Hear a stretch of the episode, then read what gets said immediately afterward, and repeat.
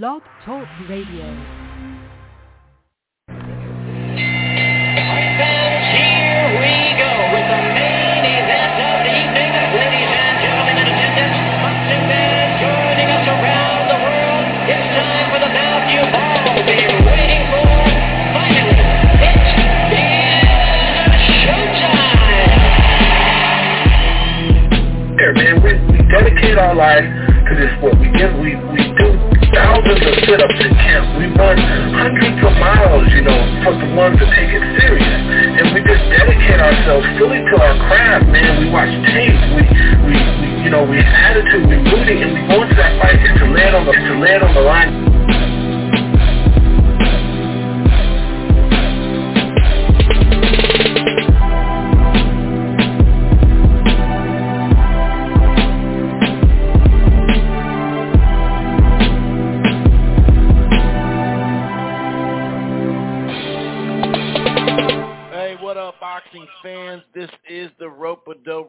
Podcast. I am your host, Chris Carlson. We are live on a Thursday night.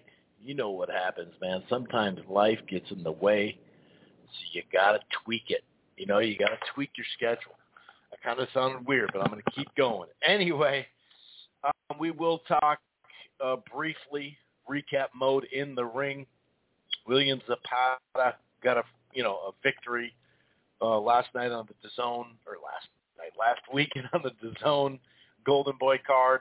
Uh, so we'll we'll kind of you know briefly touch upon that. Diego De La Hoya got upset. Your boy won a little bit of cash on that one.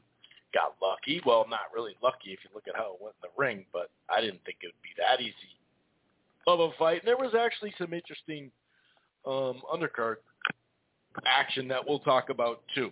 So we'll start the show in the ring, and then of course the return home for Canelo Alvarez in front of what they're saying, 50,000 people in the stadium against John Ryder on the DAZN pay-per-view. Uh, we'll talk, uh, of course, we'll preview and predict that fight. And, you know, I know a lot of people are not excited about this fight per se. Um, most people want to see, you know, David Benavidez and Canelo, but it is what it is. If in fact Canelo does do what he said he's going to do and fight Bivol next, whether that's at 168 or 175, we'll find out. But if if in fact that's what happens, then this fight doesn't, you know what I mean? It's not that big of a deal. Um, does it scream pay-per-view? No, it, it doesn't. But you know, Canelo uh, for the money they're paying him, they gotta, you know, they gotta make some money back. It is what it is. Uh, John Ryder coming off his best two wins. Um, you know, the Jacobs I'd say is a better win than Parker, but a lot of people didn't think he even won that fight. To be honest with you, myself, I was kind of more of like I'd have been fine with the draw. It was more like a more like a stalemate. It was a really eh, meh type fight, you know. Uh, just the other day, someone said that Jacobs, uh, like a reporter, said Jacobs outclassed him. I was like, classed Ryder. I was like, really? Outclassed him? I didn't see much class in that one, uh, as far as on a top level anyway. You could make an argument that John Ryder's best performance came against Callum Smith. And I thought, although many people thought Callum Smith won the fight, I thought the scorecards were a little controversial. I didn't think it was that wide, you know.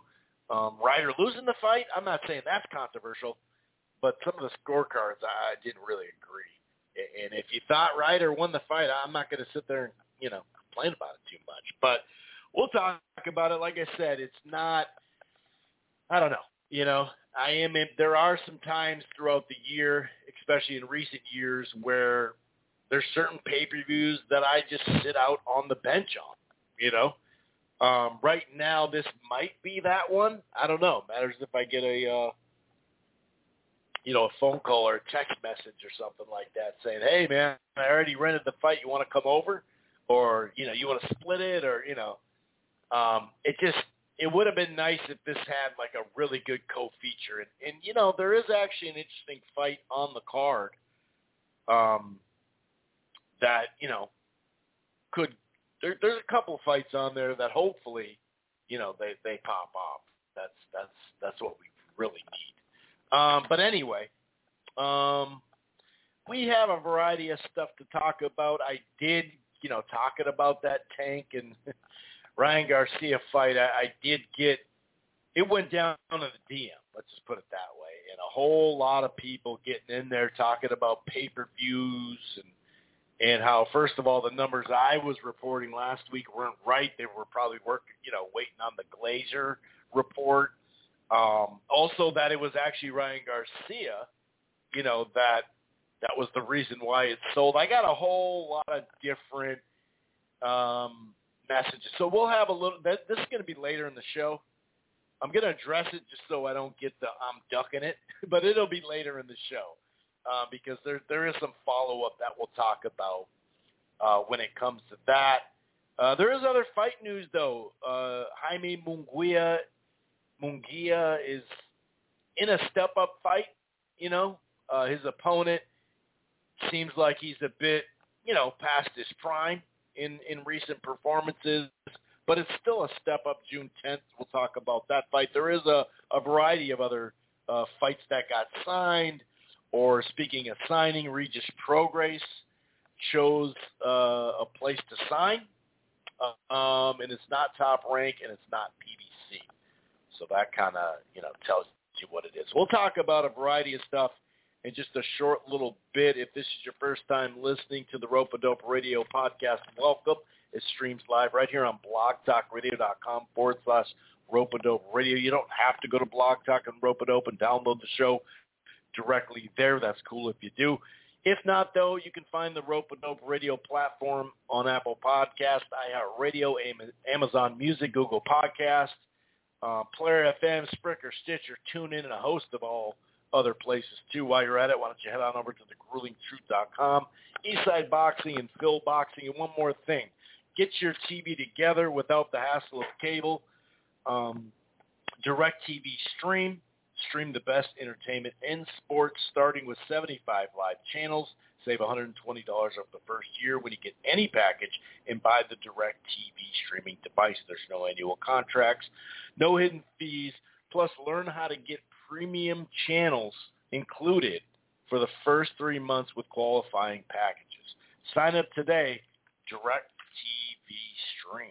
Okay, so um, you know, it was uh it was a light weekend, obviously. Pretty light weekend to say the least. Um we did have William Zepeda against uh Jaime uh Arboleda, I think it was, Arboleda. Arboleda.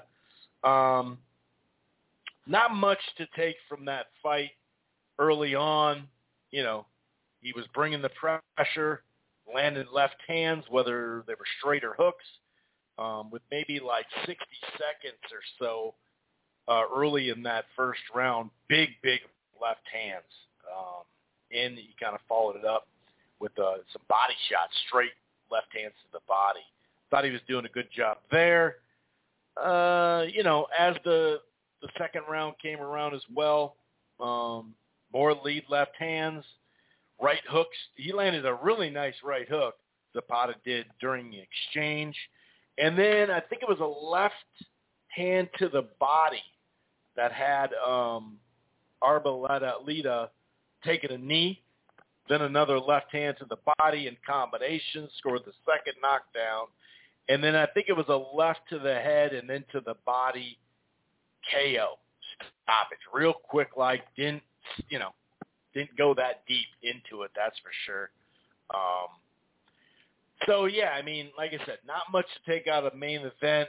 Um, talk about it a little bit here in just a moment when we bring in John. As far as you know, hopefully he gets a fairly big fight coming up. You know, sometime he's probably got what, what is might have two fights left in the year. You know, if he's lucky. And if it's one big fight, then that'd be cool too. If it is just one more fight, though, you'd obviously like him, you know, to be able to step up. Um, Diego De La Hoya got beat by Victor Morales, and it was uh, it was pretty nasty. There was a left hook that scored a knockdown.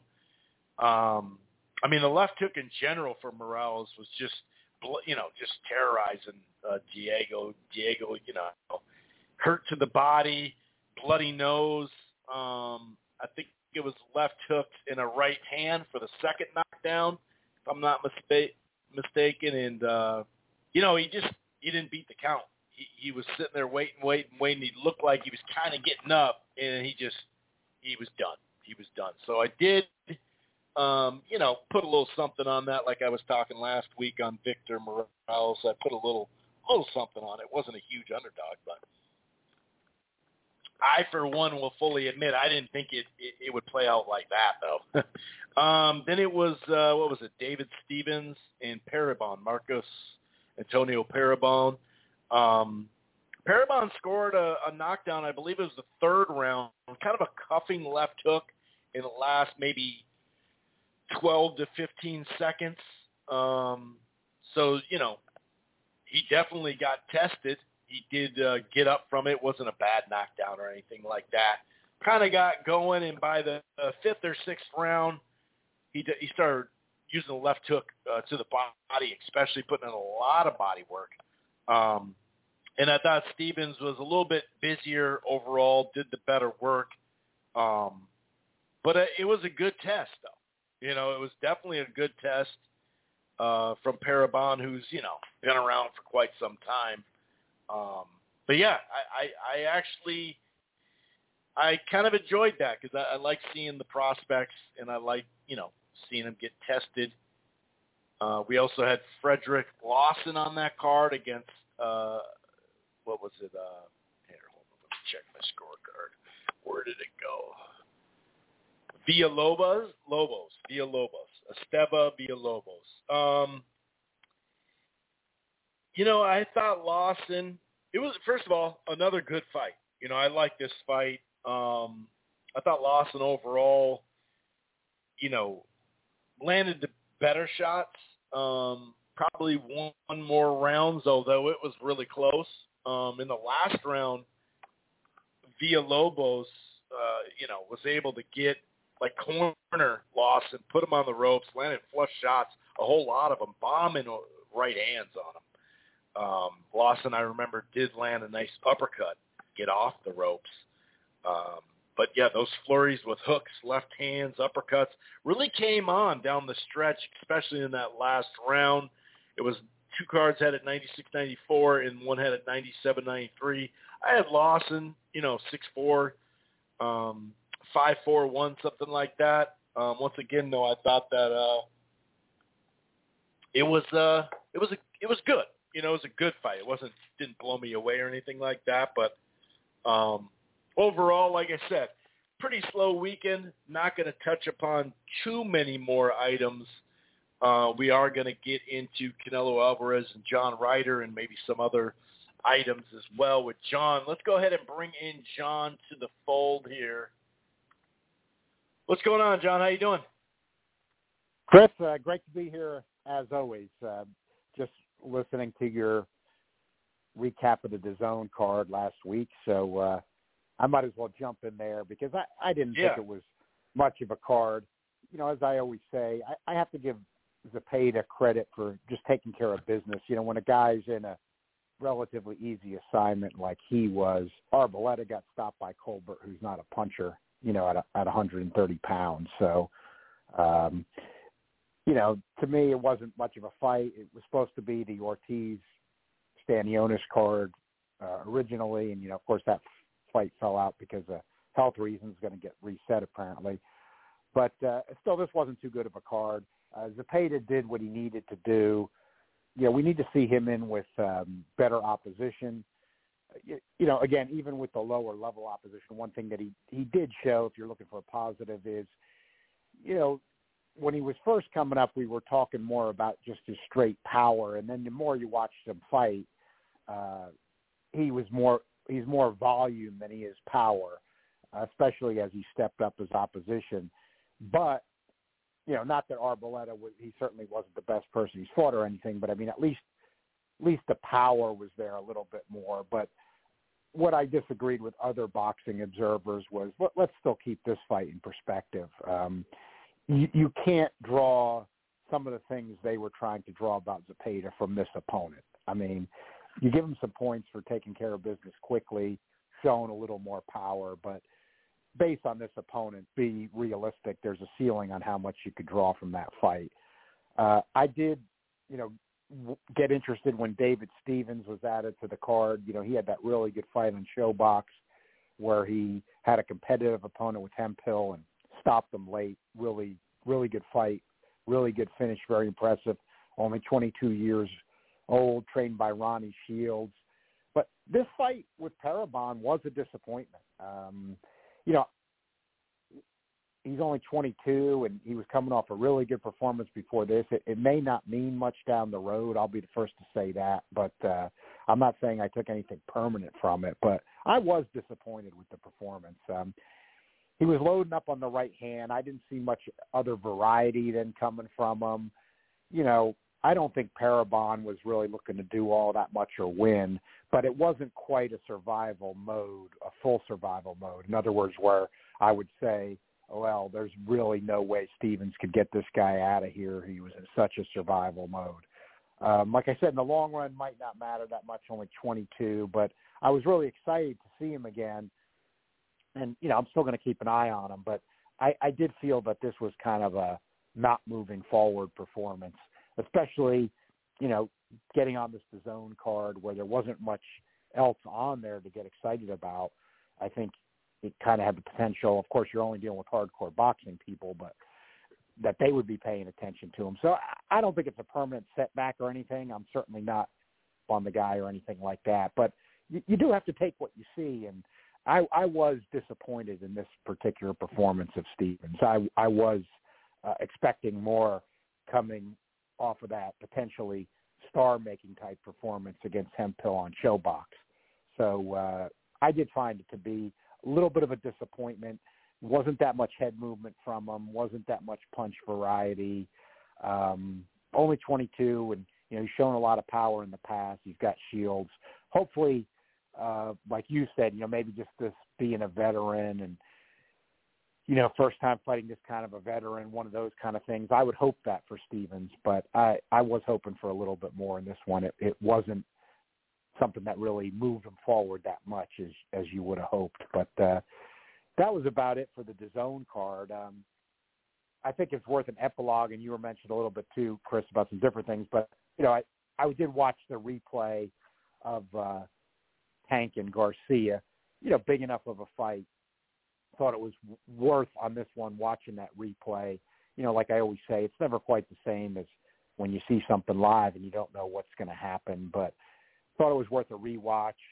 You know, I was thinking of, of what you said, and I saw Canelo, who, ironically, I, I remember this now. Hadn't talked about it last week or anything, but you know, they asked Canelo maybe six months ago or so who he liked watch fighting, and it was kind of funny because he he mentioned Tank was actually the guy he liked he enjoyed liking to watch fight.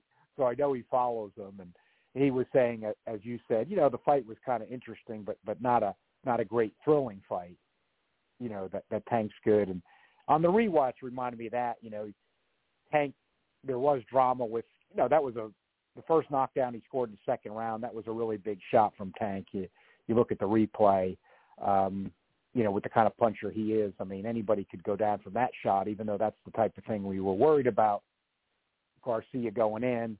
And then, you know, like you and I have been saying, you you don't know what he felt with that seventh round body shot, but there weren't that many punches being thrown, you know, really in the rounds, other rounds. Um, you know, you had right after it happened, Chris, you had brought it up with me, and I do have to agree with you 100%. You know, on the rewatch, you know, especially with the way they've been scoring it, but even like you were saying, with not much else happening in the round, I mean, I I don't know how that that wasn't a ten eight for Tank in the second with that big shot. Never mind, you know, being a ten ten. I mean that you know ten nine. That that was that right. was a bizarre. One. But then to me, now this is where I'm really going to be in a minority because I'm not saying Garcia was doing anything great. But you know, in those other rounds, I mean, Tank was way up on the scorecards. Then they had to me like the opposite, like they were giving they were giving Tank, you know, all the other rounds. But then the strange thing with the knockdown where they didn't give him the ten eight. But I just didn't think in the other rounds, and and you know, even the commentary was saying, yeah, you know, Tank's winning these rounds I didn't think that much was really happening there. You know, I, I didn't think that that was that decisive. I'm not saying Garcia was winning them, but that really. Yeah, you could have gave him the sixth round. I thought Garcia. Yeah, I thought you could have gave that to him. Yeah, I think that was too much decisive, decisive action. Um, and then one thing I noticed, you know, to Tank's credit and get him out of there, really, yeah, in in the round where it ended and, and the round before, like you said, the sixth. I mean, and this to me was good skill because this is what you want to do against the southpaw. Garcia had found a home for his lead right hand, which is a traditional yeah. way to fight a southpaw, and it was working. And you know he's got hand speed; he was getting it in. It, it really looked like what he should be doing. I'm not saying this is why he got rid of him, but you know Garcia has been boxing, you know, the majority of his life. You know, he had the amateur pedigree. Again, people don't talk about it, but he did. Uh, one thing I'm not buying is I saw this from some people who, to me, kind of wanted to think they had some kind of premonition. And, you know, I don't think you were really talking this way either, Chris. Um, not saying that, I mean, it's fine to think Tank was better. Tank was the favorite, and, you know, Tank showed a lot of skill in this fight. But, like, I didn't see any lack of skill from Garcia. Like, some of these, I saw some of these pundits saying, oh, just like I said before the fight, you know, Garcia just doesn't have the skill level. And I'm like – I, I don't. To me, I don't really know where you're getting that from. What I did see as you know, you want to look at the flaw, what went wrong, and this is what I was going to get to about. You know, now we know since last week and he's gotten rid of Goossen. I'm not. I'm not. This is why, but he Garcia has boxed his whole life, so even though he's only 24, who knows? Maybe he does look at things like this. You know, what I kind of disagreed with, and this for me was a pre-fight thing. Like, you know, you heard Goossen in the corner was kind of telling him to like go in and out with Tank. And you know, I know like Garcia's got power, and, and you know, you want him to be able to land too, but he was the bigger guy. You know, it, it seemed to me the strategy was you just keep Tank totally on the outside. Which let's face it, Tank wasn't getting hit that much, but he wasn't doing much when he was on the outside either. Um, and but Garcia was trying to do this like coming in and unload, and you know, Goossen was telling him that in the corner too, like you know, go in, and then go out. And Tank ended up catching him, you know, when he was going in. I mean, you know, with with with Tank and and his power and speed, you know, and he knows he. I, I agree with the takes that Tank's showing a ton of boxing IQ and boxing ability. That I wasn't getting it sold on, you know, before this fight. I'd said it, but then punch stats were backing it up, and you could see it again in this fight. So that's there, but but that's what I mean. Like, I don't think, you know, you could really jump in on Tank, especially early. Um, and you know he ended up getting caught twice in, in time. So um, I think Garcia didn't really use the size fully. There were moments he was, and it was working good, but you know apparently the game plan was like a like a go in and out on Tank, and that's when you know Garcia was open up when he came in, and you know he got caught in the second, and then you know he got caught in the seventh and taken out. Um, I don't think that part of the strategy was that good. I could see where you didn't want to maybe have Garcia give up his power offense, but he's the bigger guy, the taller guy. He's got the reach. You know, it would seem he should have been trying to just deploy that from the outside the whole time. Um, so that was my take there on the rewatch. Uh, you know, about you know kind, kind of how I think it kind of how I think it played out. Now you and I, Chris, agree but you've still got people coming out. Canelo saying it within the last couple of days, joining the others. They're saying Garcia could have gotten up. Goossen's saying no, he couldn't have even now. Um, you know, I, I'm, I'm, you know, you and I are looking at the same. I mean, they're all saying that. I, I just don't think you can say it. I mean, didn't want to get up at that point. I, I you know, I don't know. T- Tank's too big of a puncher. I mean, I'm, I'm gonna, like I said, that hasn't changed from last week. I, I just got to see more you know, of Garcia down the road before I can draw that conclusion. And it's going to be apparently with a new trainer, so uh, we're going to have to see who he comes up with. Yeah, and there was also that whole, um, you know, well, just to go back to the second round, maybe they thought Tank was more hurt than it appeared. You know, maybe that was part of it when he was holding and stuff Yeah, like that. That could have played him, into yeah, that. that one shot. Maybe, maybe, Maybe, that's what that- they were thinking. You know? But it was like, but it was like Tank. You look on the replay. That was a bit, that was a big shot. It was a quick, but you know, Tank's quick with those Mhm. shots. That was a quick shot. Took him out. You know, um, see some of that. You, you know, that really it, it reminded me. I mean, you know, Rolly wasn't doing bad until he got taken out, and you know, he, the one that took him out was similar to that one that in a way that dropped Garcia in the second. You know, it wasn't like the one that took him out in the seventh, the body shot. But Rolly was doing well in the rounds before that too. So just saying again, strategy. You know what I mean? Like, and, and Rolly's not he's not as long as Ryan Garcia, so and he's kind of a wide puncher and things, so he would have more reason to be come, having to come forward. But I don't think Ryan Garcia really needed to do that even in spurts. I, I don't know and for me, that part of it's not really hindsight. I, I don't. I, I do question a, a bit of that coming in and then going out strategy that they tried to employ. Sure. And you were thinking just more at range, keeping behind the jab, and- or bring pressure, like stay with the pressure. Yeah, I was what? thinking like, yeah, I was thinking in like in when we talked because you know you can look at our podcast the week before the fight. I thought of like a, you know, I believe in Tank's ability, but I just thought this might be a fight with both guys having ability that Garcia's size So might make 'em. the difference. That doesn't always happen. Well, I thought he could outwork him from the outside. Yeah, what I thought, and Right. you know, to me, you could see where that would have been there. Like that Tank in this new outside boxer he's been doing, and he did that again in this Yeah. fight. But he doesn't throw much when he's doing that, and that I Mhm. thought all Garcia had to do was just keep it at arm's length, let Tank do that Right. movement on the outside, not throwing, and rounds are going to go by. Yeah, that he would have more volume, keep it on the outside, and then maybe Tank to rush in or something Yeah, it like would have that to come to him. Right. later on and really commit to that. Like, you know, not that Tank's not capable of doing that. We we saw him at times when he really needs to do it, moving the head and coming in, but it's not what he wants to do first anymore. So, uh, but instead he was, you know, moving into Tank's range periodically, trying to open up, and maybe thinking, you know, he could land his power, but that that was a little too risky of a strategy for me. I thought just keep it outside. You know, Tank's not active enough from that scenario, and then you would really have Tank have to land one shot. But if you had him far enough away, that maybe he couldn't land it. That that's what I was thinking going in. So for me, that's not hindsight. They definitely had that as part of their strategy, but part of it, you listening in the corner, which I always really like Right. hearing in the corner fights more than ever because you know with modern technology, you really do want to see what they're trying to do and what's going on in there. And listening in, it seemed like it was go in and then go back out, you know, for Garcia. And he he got caught, you know, twice when he was in, and uh, that that seemed to me to be uh, the flaw in the the flaw in the game plan going in. Um, you know, that that's where I think that they were they were kind of fl- flawed in that in that part of the game plan. Yeah. Did you watch the epilogue too? I did watch That's some of that as well. Yeah, I did. I did watch some of that as well. I figured, you know, big enough fight, I, I wanted to catch that. Yeah. And, you know, I like when they do That that stuff- too. It's kind of cool.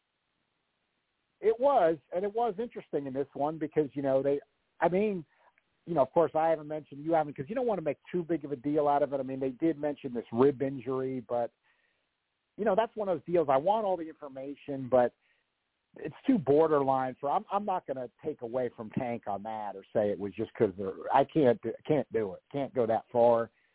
you know, I, I mean, it Yeah. might have been there, but to say that that's why he got taken out, I, I, you know, I can't I can't go. I I don't. I like to have all the information possible. I mean, you don't gain by not having information, but I don't, I don't know. I'm not gonna. You know, I'm just I'm just gonna take it for me right now on that too. That you know, Tank took him out with a body shot. I mean, Right. Yeah, we're it. not going the other way and calling, you know, Garcia, you know, soft and all this other stuff either, you know? So it's like no, I'm not. kind of just staying like, well, we haven't seen an X-ray for the rib right. before or Right. after. So we don't That's really what I go know about that. that. And, and we also know that, you know, nicks and bruises and, you know, you get injured at camp. That's just how it goes. It's tough not to make it through a whole camp, not at least a little dinged up, just because of the, you know, the nature of the sport. Um, so we see that all the time. I never, uh, you know, a lot of people like to say the Manny Pacquiao Mayweather stuff in his shoulder, but yet, you know, when the fight's over, he's got his arms up high up, you know, and it's like, well, you know, I've messed up my rotary cuff just minorly, and there's no way I can lift it above my shoulder. And I didn't need, Yeah. all I needed about three weeks of rehab. I didn't need any kind of surgery or nothing like that, but I couldn't do it. I couldn't put my arm up. I just couldn't, you know, Right. not without a not- ton of pain anyway. and they're not disclo- disclosing it on pre-fight forms or Right. exams or anything like that. So you know you can't right you can't have it both ways. I mean Lomachenko with uh, Teofimo, Yeah. you know he's in the pre-fight interview. The shoulder's great. It's it's all fine. I'm good Yeah. to go. It's feeling better than ever. I think that the tracked down better than ever. And after the fight, it's hmm oh, I, I had a horrible shoulder injury. I had to fight him with a horrible shoulder injury, and you know that that that's Although why I I lost. got better as the fight went on too. It was really weird. It's like Right, you didn't start right. fighting until the seventh round or something. You know, like how'd that Right. work out? You know? Yeah. Yeah, just, that I don't know. I mean, it happens. You know, excuses I are mean, look- excuses. You know, I I think a lot of people either you know I, I don't know. I just a lot of it when millions of people are watching you fight. It can be embarrassing. It can be prideful. It can be a lot of different emotions. And sometimes people say stuff uh, after the fight. We've seen that plenty of times. Some people still will say something about a fight. I'm talking about the actual fighter, not the fans. And it's just kind of like, whatever, dude. I get it. It is what it is. Some people are poor sports where they're just a poor loser. Some people make good points. Whatever. It just, you know, I, I just can't blame an injury because if you were injured so bad and you knew you were going in there with a rib injury, um, you should have, you know, you should have said something and postponed it. You know, and I know the the first thing will be like, well, we don't know when that fight would happen again, but there was a lot of money involved, and they had already seen what it was going to do at the gate, a lot of it. So they they probably would have been able to postpone it at some point. Now you could say, you know, let's say Tank goes away for two three months. Okay, that would delay it, but if it was that serious, don't get in the ring. Right. And and what I, I, I after all my years of of watching it, what I've concluded, and this is the way I can feel better about it. I think there's tr- truth to it. If it's not all the truth, it's a lot of it too. I mean, boxing's an in- individual sport where you can get seriously injured, literally, or, or get killed in the ring. I think these guys are obviously the top competitors to get to the point they're at. When they're going to go back in, when the they have to make themselves at the least they have to make themselves believe that to get back in there. Like in other words you know and, and that's why we've seen it from all the greats. I mean you know like okay you know like Ryan Garcia and this is Ryan Garcia and all all top fighters you know when they when they start this this stuff after the fight with the excuses. They they can't be going into the next one or, or sometimes they're even going to have a rematch with the same guy in the next fighter down the road they have to believe that to believe there's going to be something different the next time so they can change it. Go in there with a mentality, gosh, this guy knocked me out before, uh, you know, with a vicious body shot, and I got to fight him again. You know, what's going to change? in other words, that that's not a really good attitude to be going in with, but you know, they can go into the to get their confidence back up. Ah, my rib was hurt that last time, and rib's going to be fine next time. And it's going to be a different story with you know if I fight Tank again or fight somebody else.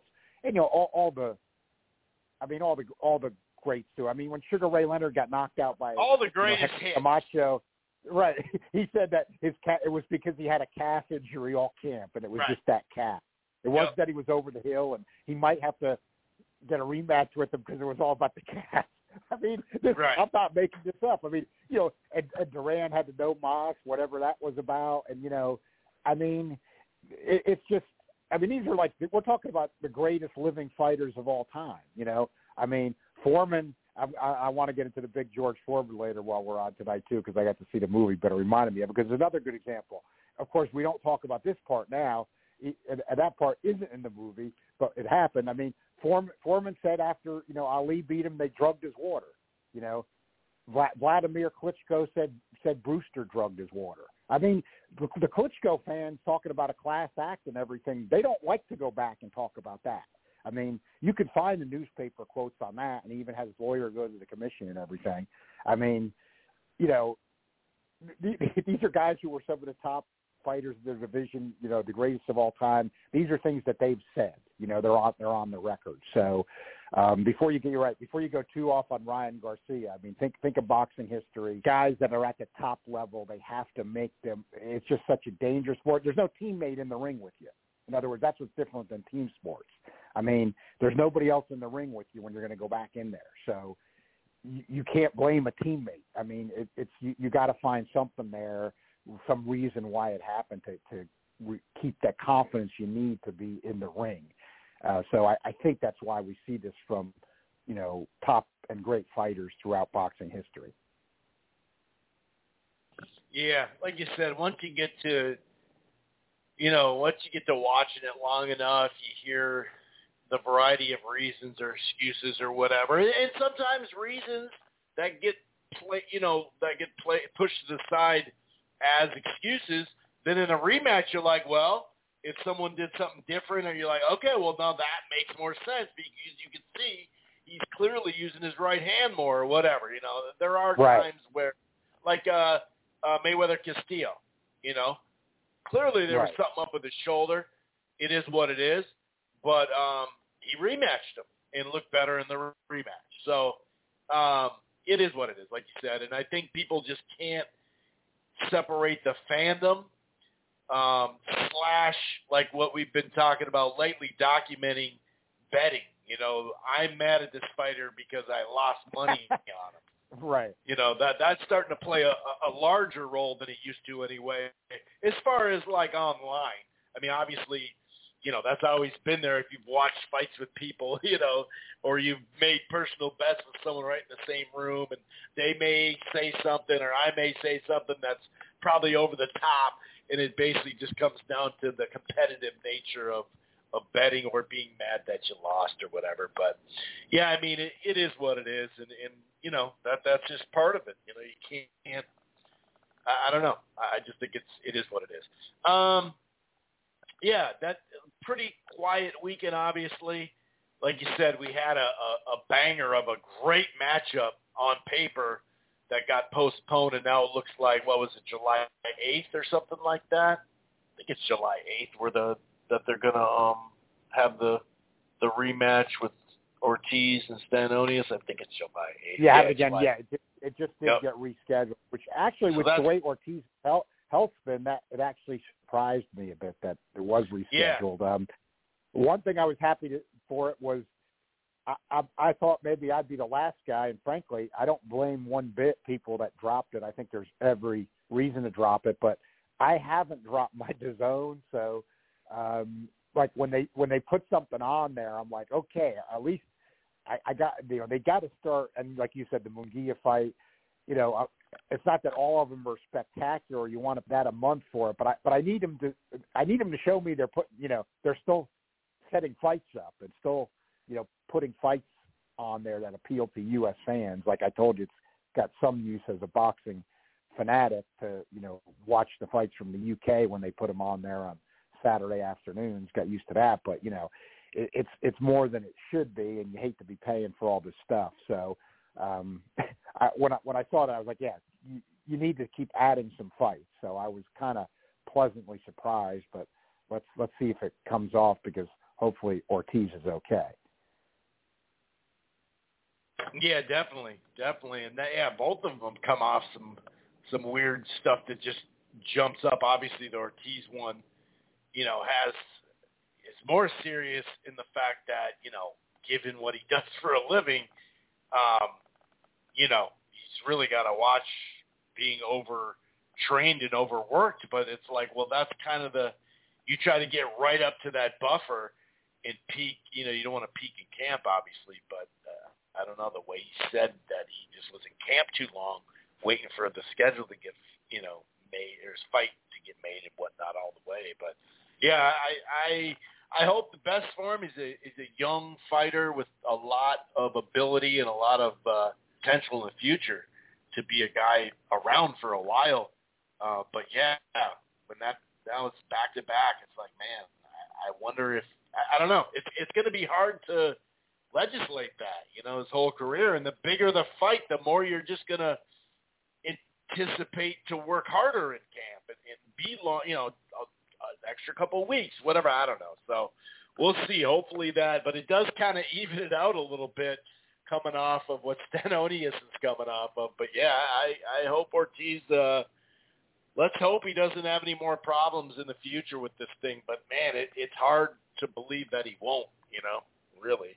Yeah, he's gonna uh, have to show he's he does for a living.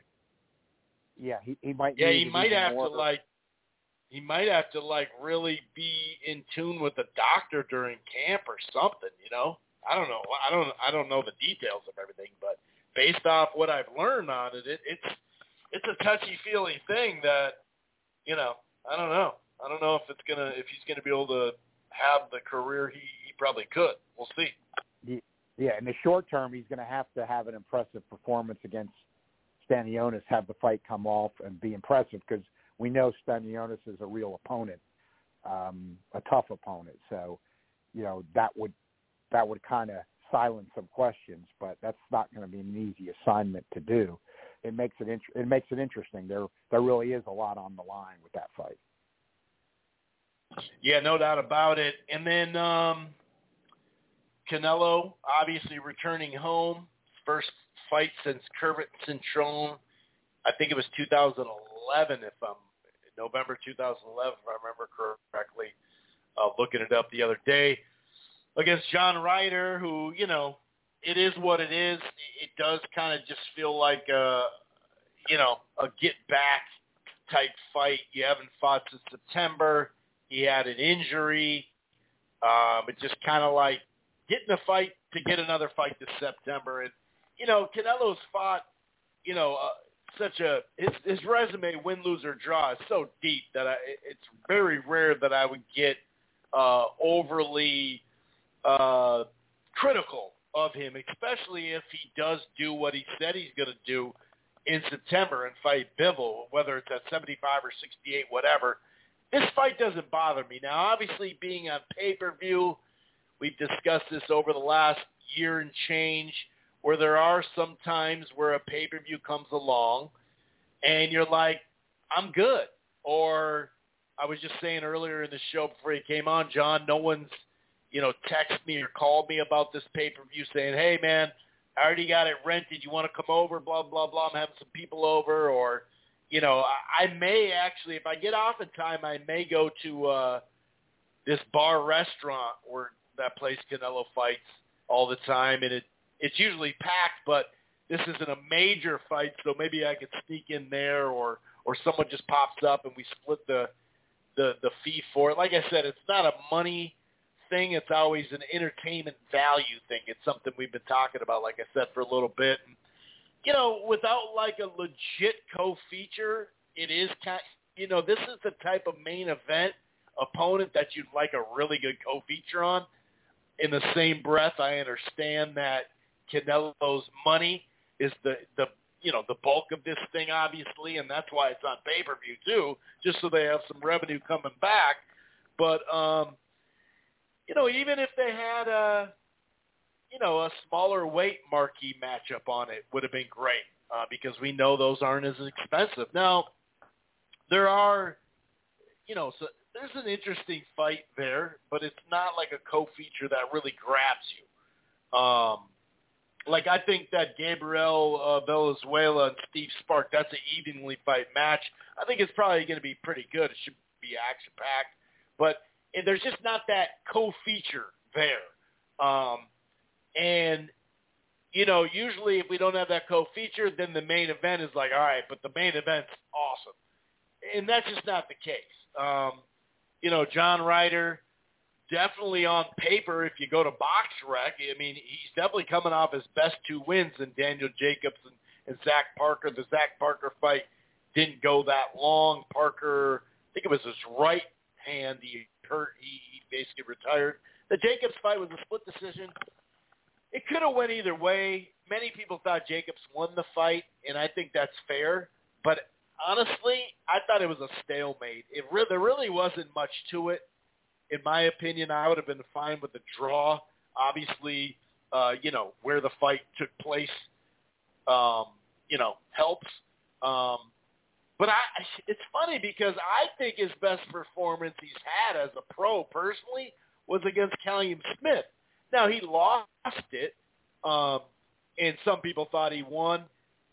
Uh, not to say that you have to go that far. I don't think it was a nine to three or eight to four fight. I thought it was more like seven to five, except nine, ex- especially nine to three. I thought nine to three was way too, uh, you know, far in that one.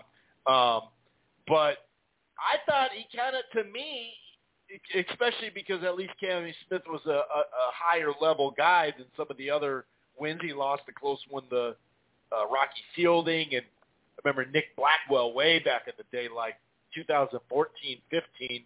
That's actually when he started getting on my radar. But, but um, yeah, funny enough, I think in that losing effort, that may have been his best um, performance because at least against a top level guy because he was able to get inside. He was able to get, you know, a lot of good work in, a lot of good body work, and trap Callum for a lot of that fight on the ropes. Um, and like I said, if someone thought he won, okay, that's fine. I'm not saying that uh, hands down I thought Ryder won. that's for sure. But I did think that may have been his best performance. But you know, to me, this it does seem like a placeholder type fight, and it's more about okay, is he going to fight Bivol next, and what's he going to do to to to compete at that you know in that fight at a higher level, no matter what weight class it is. Well, what are your thoughts coming into uh, Canelo Ryder? I do like the idea that they're selling that it's a homecoming. I think that's long overdue for him. I understand why he hasn't gone there because of the money at the MGM and other places. I totally get it, but um, I'm just not all that excited. Uh, you know, because Canelo it just I don't know. He's, he's faced so many great fighters that this one doesn't really do a whole lot for me. I don't think it's as shitty as people are talking about, but anytime it's on pay per view, people are gonna you know have a little bit more of a an eye on something as far as critical. Yeah, Chris. Well, part of part of it I agree with you. Part of it I look at it a little differently. The part I agree, I, I've always been pretty much a Canelo fan. I agree with you when when we look at modern boxing you know, if you're going to be fair, you know, his resume as to who he's fought is better than anybody else. So you always have to keep that in mind. Um, you know, like when you're about to get critical like I am on, on something like this. So, you know, you don't want to be too hard on him because of that, because I do agree with the argument that when you take who he's fought in his resume, and it, and he is just coming off Bivol, and even though it was an older Golovkin, it's still Golovkin. I mean, he's got power and a chin, uh, even at 40. You know that that even though Canelo made that one very easy, there's still going into the fight some danger there, and you and I agreed on that too. You know, um, you know, to me, this one, I I feel like where I disagree is I just feel like this fight is pretty much garbage and being made out to be even more than it is. Um, I know where people are coming from, and, and this is where I got to get on my traditional, uh, you know, platform with. But to me, it's a, it's a fight that is an example of it. Too many belts, too many weight classes. You know, I don't really think you need a. You know, I know you don't. I mean, it was just an alphabet creation. You know, you don't need a 168. Let's look at Canelo at light heavy for a moment. Um, he already fought two guys who were in the top three at worst at light heavy, and he knocked out uh, Kovalev and you know Bivol, he went the distance. He lost the decision. Um, Bivol definitely won the fight, but I, I think you and I saw that one the same in that sense. Like, but you know, some of some of these people that don't like Canelo are more the European fans who tend to prefer the European-based fighters. You, you know, they, they, I think you know, like like they make like you know Canelo got embarrassed or something like that. I mean, Bivol doesn't knock anybody out. He didn't hurt Canelo at all in the fight. So what I'm just saying here is, if if if we were back to eight or nine weight classes and you didn't have a 168 and there was a light heavy, I mean Beterbiev would be the champ, Bivol would be like one, Canelo even after that decision loss would be like two, then I think realistically like a Benavidez would be like three. You know, and you go down the line. Here's what I'm getting to. John Ryder's not ranked. Okay. So because I know you're always, you know, people are going to throw these arguments at me then like, well, you say you don't like this fight, but Canelo's undisputed. You know, he's got all the alphabet belts at 168, and he's the mandatory. Ranked, right, right, exactly. You know what I'm getting at because we have to hear it all the time. And you know, right, Ryder's the mandatory, and he wants to keep that WBO belt. But what I'm saying is, look, forget the alphabet stuff, all the weight classes you know, if there was eight or nine weight classes, when I say nine, I mean, you know, I think you can make an argument with how big everybody's got and you need a cruiserweight. I'm okay with that. So when I say the eight or nine, that's what I mean. If you want to say we have to have a cruiserweight now, okay. You know, I'm, I'm not going to fight you hard on that, but you, you don't need the other ones. And uh, that includes a 168. So, you know, so even, even let's throw out alphabet rankings. So, you know, Ryder with 17 weight classes. I mean, you know, transnational, he's maybe like six or something like that. I'd have to go look at it. Um, you know, okay, but but that's with 17 weight classes. And, and what I'm saying is, you know, if you're going back 35 years when you didn't have a 168, this guy's not ranked. Um, and you know, then you get into his then then you get into his performances. Like you said, you know, I think most people do treat it like the Callum Smith fight was his best performance. And I'm not saying he didn't make the fight. Coyote did, but that was a fight to me where there was nothing going on. And I've said this before. I'll say it again. This is my view on the fight. And then Ryder was kind of like there in the tenth round, and and this is actually to his credit. Hey, I'm going to pick it up. Nothing's going on in this fight. This guy's not not doing much. He's not hurting me. You know, there might not be much to be afraid of here. I'm going to actually let my hands go, and you let his hands go in the 11th and 12th, and took those rounds. And but you know, as you and I know, Chris, you got to score the whole fight. You know, and and you know those weren't 10-8 rounds or anything, and you know so you got to score the whole fight. Two rounds doesn't get you the fight. Now I'm not saying Ryder only won two rounds, but I'm just saying that's the way I saw that one. I think where Ryder deceives people is he, he moves forward, but punch stat numbers do support what I'm saying here. He, the guy does not throw. You know, people look at him and they stereotype and they think, oh, here's this five nine, 168 pound guy he walked forward. You know, he, he's this aggressive, stalking, volume guy who's going to make a great fight. That's not John Ryder. Okay, that's that's why I have problems with this fight. I mean, everything this guy does, Canelo can do better, and I mean everything. There's not one category or one thing John Ryder does better than Canelo. That's what I mean. Like he's not, he doesn't out volume him. He doesn't out power punch him. He doesn't out chin him you know, he doesn't have size on him. He's even older than him. And so, so you have Ryder coming in. This Zach Parker, you know, he says he broke his hand. He quits. I mean, he did quit. I mean, let's face it. There's, you see the fight, the guy quit. I mean, nothing was really going on there. Um, that's not John Ryder's fault, okay? You know, he gets a win. I mean, I'm not holding that against John Ryder, but I'm just saying, like, what was that? You know, the Jacobs fight, I saw just the way you did. I mean, I thought Jacobs won it, but not much went on. I mean, Jacobs was certainly at the end of the line. Jacobs is also a very low volume puncher. You know, Callum Smith wasn't throwing a lot at 168. You know, Ryder's not this aggressive, high volume guy that I think a lot of people just look at him and they stereotype and they think he is. So that that's the thing. Like, I don't know what's been here. Um, you know, so then again, with all the alphabet stuff and everything, they, you know, alphabet stuff here and there too many weight classes. They get into this kind of spin like John Ryder deserves this, you know? I mean, you know, myself, right. nothing against John Ryder, but there's a lot of fighters out there I would like to see get the Canelo lottery before John Ryder gets it, okay? You know, that's me.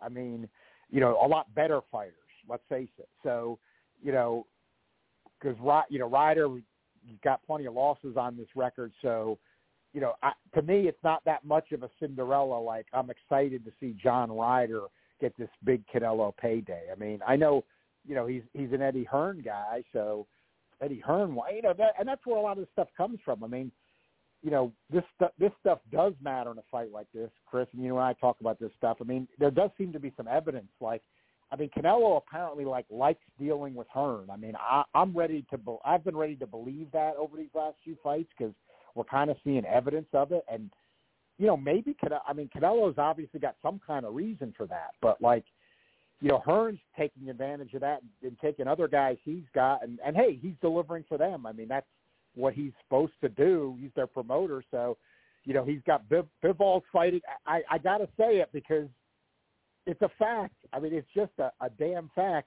Bivol's fighting below Campbell Hatton on Hearn's cards.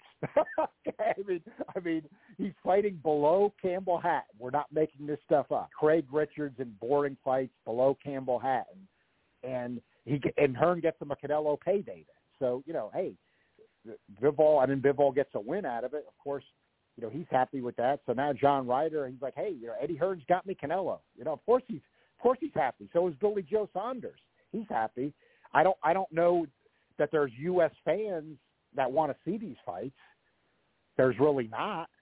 So this is in that line, and you know I've been saying this as you know for a while. I think this has been a good example. Like, look, I got to give credit. Like Canelo was on a Mich Ultra ad during the Super Bowl. I mean, there's no higher U.S. marketing than a Super Bowl, so let's say that and get that out of the way. I mean, that's good. But with that understood, you know, I've said this a million times, Chris, as you know, like I don't know if Canelo like doesn't fully. I mean, he spends all this time in San Diego. You think he'd get it? He speaks English well. He's showing that now. He, he let it out.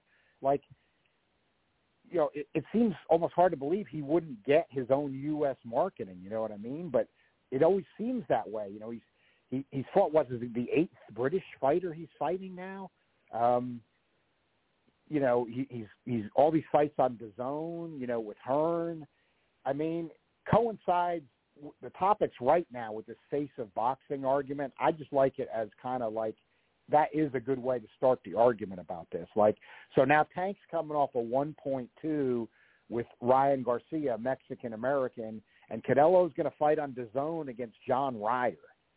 You know, I mean, this this lack of you know, it's the Plant fight. You know, he got into the U.S. realm. He's fighting Plant with PBC Showtime, but then he's back with the DAZN. He's been doing that. Like, I just think he's neglected his U.S. marketing so much for in a large part where there's opportunity there. I mean, you know, I've said a lot of times too. Look, I know, you know, I mean, he gets 25 million, you know, on Mexican TV. You know, it's for free there. I mean, you know, he's Mexican. I mean, I'm not saying, you know, maybe he looks at it and says, hey, you know, I get my viewership there but you know, with all the time he spends in the U.S. and everything, it, it just seems to me funny that as his career has gone on, and, and where I would look at it like a neglect compared to where he was, like he fought James Kirkland, you know, in Minute Maid Park in Houston, sold out the stadium, and what did he get? Two point four on HBO, which is premium subscription. You know what's that? You know that's years back, but then like what have we? What have, we haven't gotten much like that since, and you know, I, I don't, I don't, I don't know if he just doesn't care or, or, or he's getting bad advice there. But I, I don't, I don't really care for this fight too much. Yeah, I'm definitely, like I said, there's no big co-feature that really is like, all right, well that, that okay, I'll do it, or you know, it is one of those that pretty sure I'm going to be on the bench, but um, yeah. you know, it's tough to say. It's only Thursday. Um, I do I do have some stuff going on that night, but not late.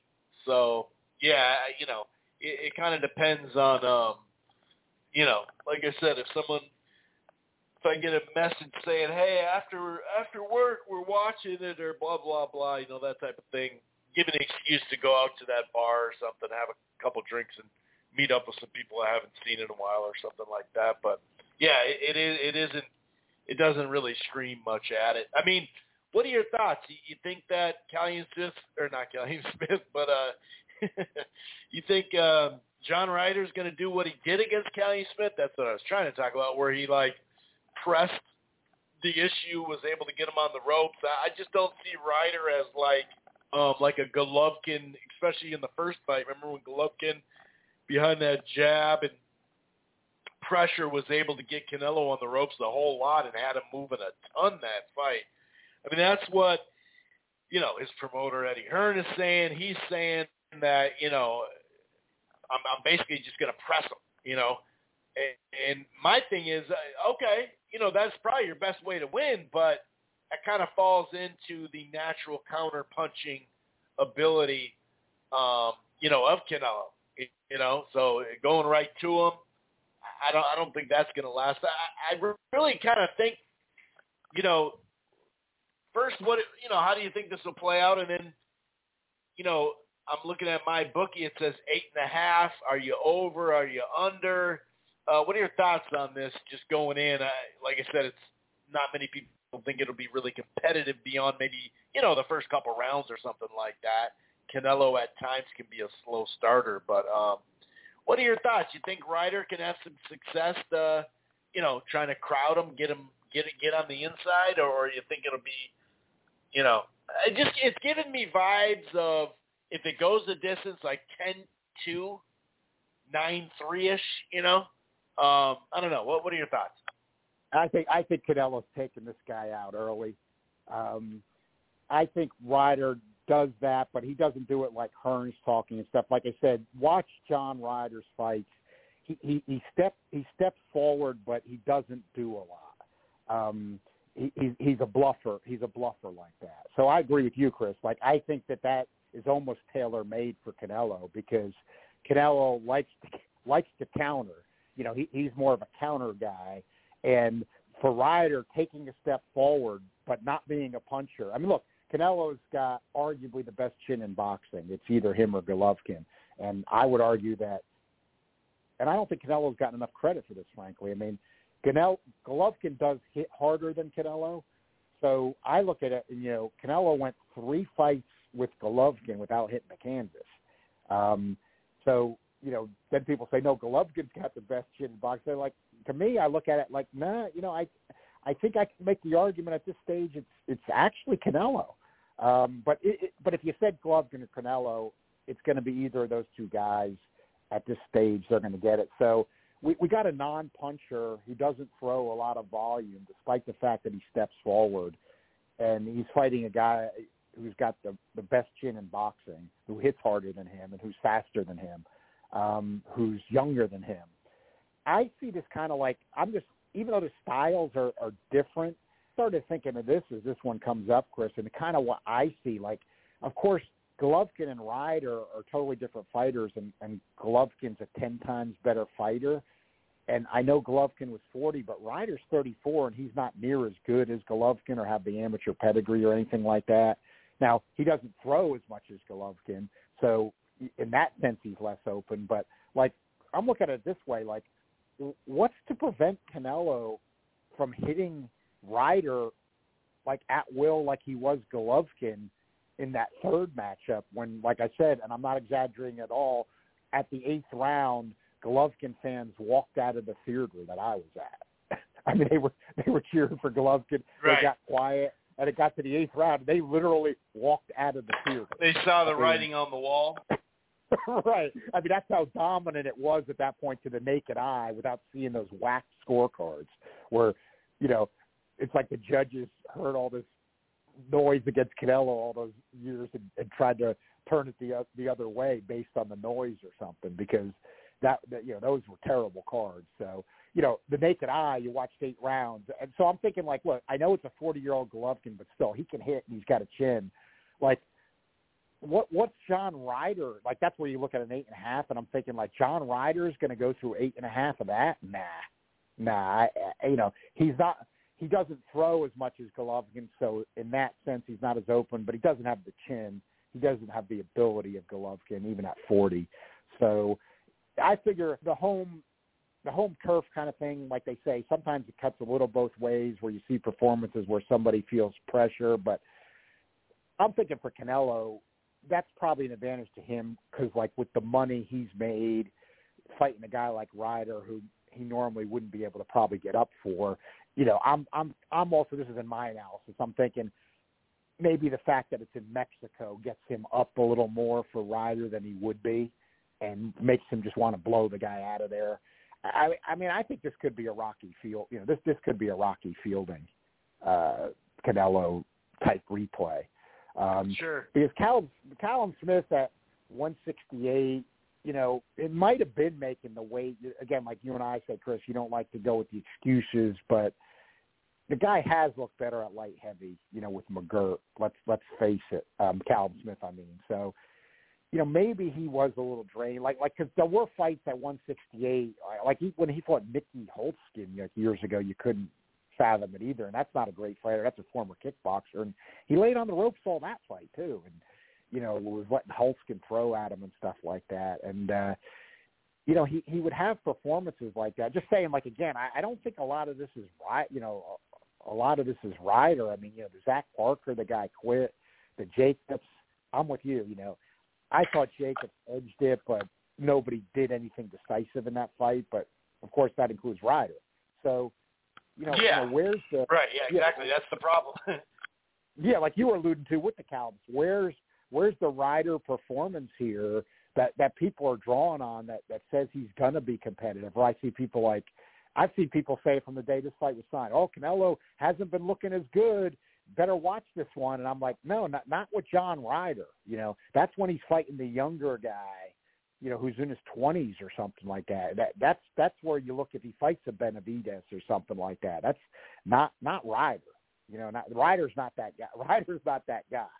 So um I, I just you know, and, and look, and, and if you even want to look at the Callum Smith thing, like most people who would be a Ryder type backer on the odds on this would, Chris, look what Canelo did to Callum Smith. he dominated, dominated the guy over 12 rounds. Yeah, so, it was like 12 zip, legit.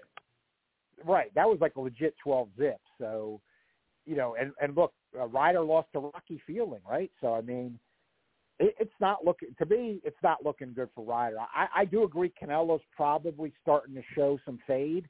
And you know, you and I said it after the Bivol. You have to wait and see but then when he didn't get Golovkin out of there, even as good a chin as Golovkin has, right, you were looking at that a little bit. So, yeah, you know, the, the argument that maybe he started the decline, I think that's legit. But again, Ryder's not the guy. I mean, I look at this something like, I think this is in boxing history what you do have to look at. Like Larry Holmes took out David Bey. You know, you know what I'm saying? And like, like in, in perspective of that time, to me, like David Bey was better than John Ryder. That to me, you know, like so I'm just saying though, like Holmes was still able to take out David Bey. You know, that was his last, you know, KO the first time around, I think, right? So, um, you know, like th- that's what I mean. Like it's got to be somebody, but then you know, Michael Spinks beat him. You know, I mean, like it's got to be somebody good enough to take advantage of the decline, and, and you know, that's not Ryder. So, I mean, that's my analysis in this. Um, yeah, eight and a half. You know, with Canelo, you're right. He steps sometimes he steps off the gas and things, so you worry about that. But I wouldn't feel good banking on John Ryder. I, I see people talking distance and stuff. I, I don't see it. I, I'd feel a lot better on with the under on this one. There you have it. Any other items that you'd like to discuss, sir? Yeah, Chris, I'd like to just before I go, um, think it's a good topic because I saw it on Sunday. And, and since we know the story, I don't have to worry about spoiling it. That's why I thought it was good to do too. You know, I saw Big George Foreman, the movie, on Sunday. You know. Oh yeah, that's right. Followed Foreman extensively. Read read two of the books he's got out there. Uh, did fortunate got to meet him. Had my picture taken with him at when he was doing the HBO commentary uh, for the Golota Grant fight in Atlantic City, and he was real cool then. You know, it was the the amiable George and all that stuff. Um, and I saw the movie. It was be- it was better than I expected. You know, the acting was real good. A lot of lesser known actors with great performances, and you know, Forest Whitaker, who's always good, was playing Doc Broadus in there. And you know, they had to take some liberties because you only got two hours and six minutes, and had a couple composite characters in there. Um, but I thought the movie was a lot better than I expected. Uh, you know, some of the critics that were saying, well, you know, you, you, you know they they didn't get they didn't like show like Foreman and Norton or Foreman and Lyle. You know, I would have liked to see stuff like that and the Foreman Cooney. Um, but you know, they only had two hours and six minutes, and I thought they did a really good job with the story and the performances were good. Movie was a lot better than I thought, so I'm recommending it. And I saw like what some of the critics didn't like about it was like, well, we you know we kind of didn't learn enough about him the intricacies, especially in the second half of the story. But this is what I want to say, having read Foreman's books, watched a lot of interviews, watched all his fights, you know, definitely, you know, as time has gone on, you know, two of my top hero boxers of all time got to be Ali and Foreman. You know, Duran's another one of my all-time favorites. Uh, Hearns, I always like. But you know, just saying, like, definitely one of the subjects that I, I've I've studied in boxing, and you know, I, I think what they're getting at is something that nobody really has. Like, like that's what George won't give you. He doesn't give you that in those books. Um, interviews, I see dodges the subject. It's funny because you think it'd be something he'd want to talk about, but he kind of won't. He won't talk where that real drive and willpower, you know, comes from. You know, he'll talk about God and the religion and stuff. And I'm not saying that for him, that's not a part of it, but like he won't get deep into that. And you know, Larry Merchant was critical of George a lot of times in the comeback, but I think Merchant did always have a good way of summing things up. And I remember he started to say this in the, the latter part of his comeback, and he said it even before he knocked out Moorer in that fight. You know, Larry was saying, you know, you could see had finally come in awe of it, which I see that too, like the willpower. And that's why, you know, they didn't show the Lyle fight. Like, um, you know, when Foreman's first career ended, you just always got to talk of him in two careers.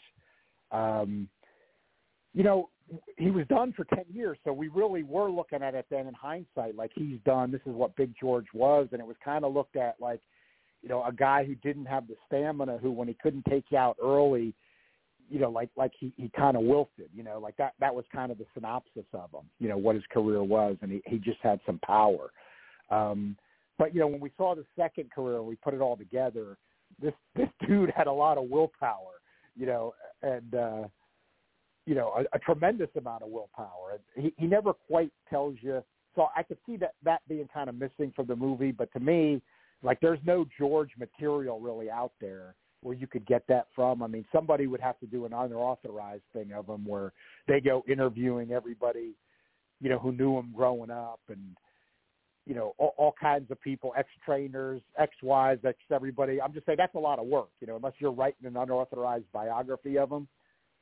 That material's not really out there to draw from. So that was kind of to me the only thing missing from the movie. I still give it a you know a thumbs up where I liked it, but I could see where they that was a little bit missing. But I thought they handled the stuff about his re, part of his religion well. They had it in there, but they they didn't they didn't make like anything automatically happen miraculously. Like like they didn't take it that far or anything like that. They just you know put the facts out there and and kind of had George the way he would talk about those things in there. And I thought it was really good overall. But I think the part we're missing about George Foreman, he's 74 now. I'd like to hear him talk about it.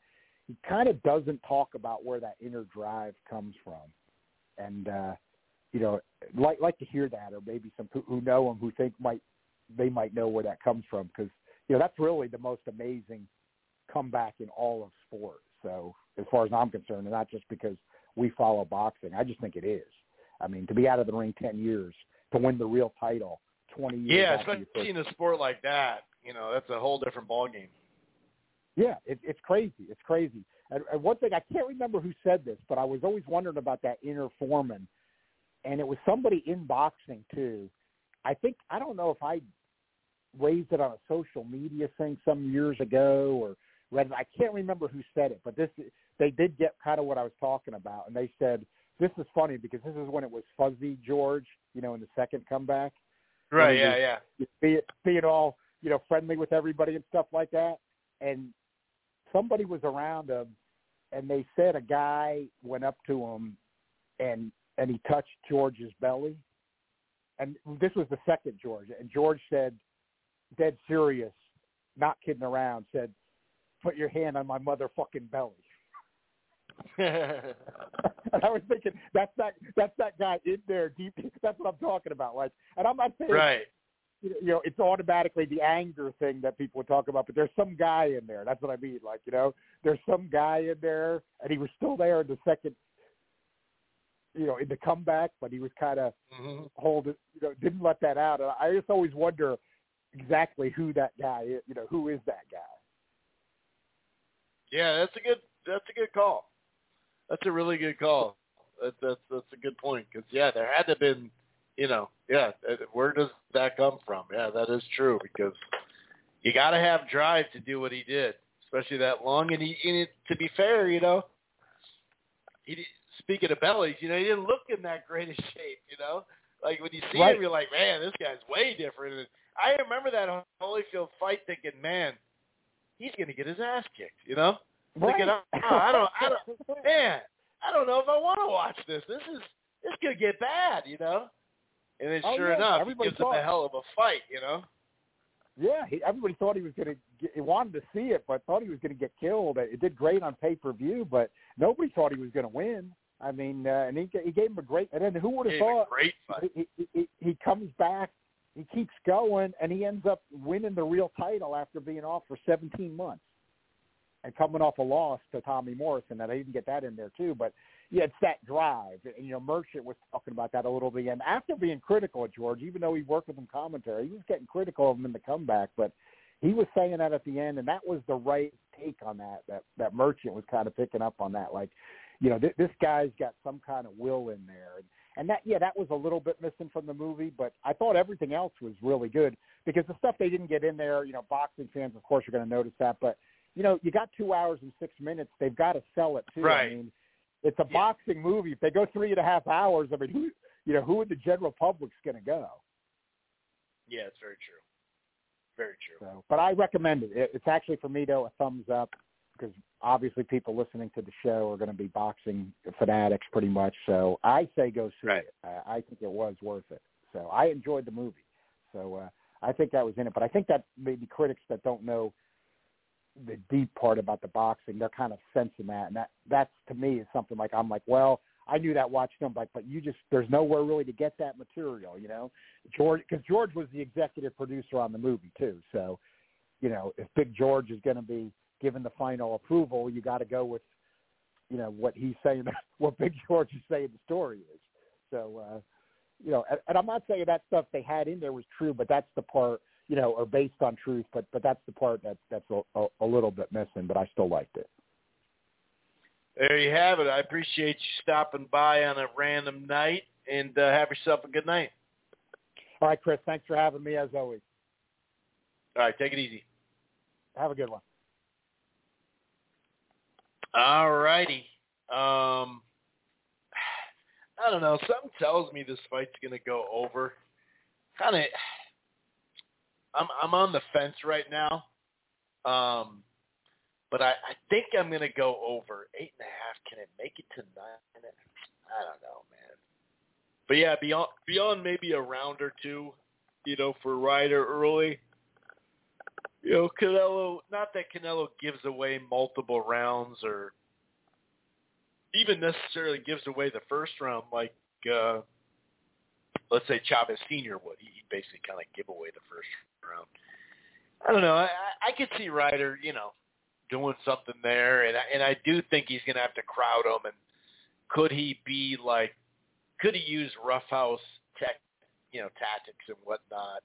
Um, I don't know. I just I don't really see like a like I said, his best his best his best path of victory is something that just plays right into Canelo's hands because he doesn't have that power, you know. Um, and even with power and a great jab like Golovkin had, now you could say he won the fight, but you know, draw or whatever. Technically, right? You go to box rec. Most people thought Golovkin won that first fight, but I just Alvarez would have to be like a clear step slow. You know, don't get me wrong. He didn't look all that great in that Golovkin fight, but um, I don't know. So I think maybe people were minorly overrating him because of the undisputed and how he was dispatching these guys like Billy Joe Saunders and whatnot um, in Plant.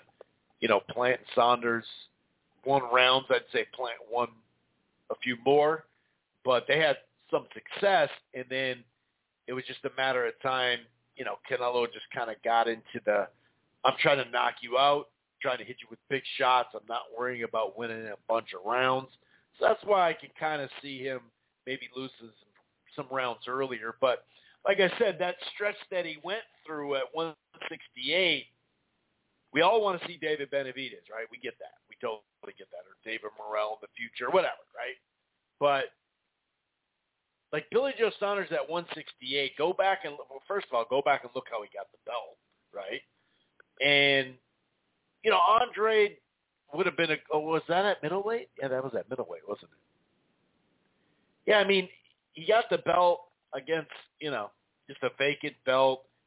Looked like crap. I think the best fight that Billy Joe Saunders actually looked more of him himself and not out of shape and and look like shit or get hurt in the fight was probably you know against a guy that was way past his prime. So I don't know, man. I I just don't. Yeah, I just don't see a path for him. I mean, like I said, his path is not the right path. you know, his path. Um, and someone just messaged me. Who who was that against? That was against uh, Murray, Martin Murray. That was the fight before. It was like a fight either like no, November or December, um, the year before. So he, I think it was 2020. So he actually looked good in that fight. But I mean, it's again, you know, as far as his body looked good and all that. But go back and look at like after the David Lemieux fight, go back and look who he fought in that time. Like it's not, you know. So I, I think maybe we overrated like Canelo in a sense that way. Um, you know, you can't overrate, you know, his accomplishments. Not even in this division, just overall, you know. And you also can't overrate, like we were saying earlier, his resume. It just you're not going to find a better resume. So active fighter anyway. So um, yeah, I am going to go Alvarez. I think it'll be a TKO, knockout, stoppage, whatever. I, I'm, I'm leaning TKO, whatever. It doesn't, you know, not to get too tied up in that, but ah man, something tells me it's going to go over. Right now, I'm leaning over, but I don't know, man. That's you know maybe John's right. As you can see, I'm well on the fence here, but maybe John is right because the thing about Plant and Billy Joe, especially Plant lasting longer and all that, is because you know he's on the move. I don't see John Ryder like moving that much, and then if he does get on the move, it probably ain't going to be all that pretty, and he'll probably get stopped anyway. Um, we do have Alexander uh, Gvozdyk um, returning against uh, was it uh, Bolotniks or whatever. Um, you know, considering Gvozdyk's been out of the ring for shit, I mean, a long ass time.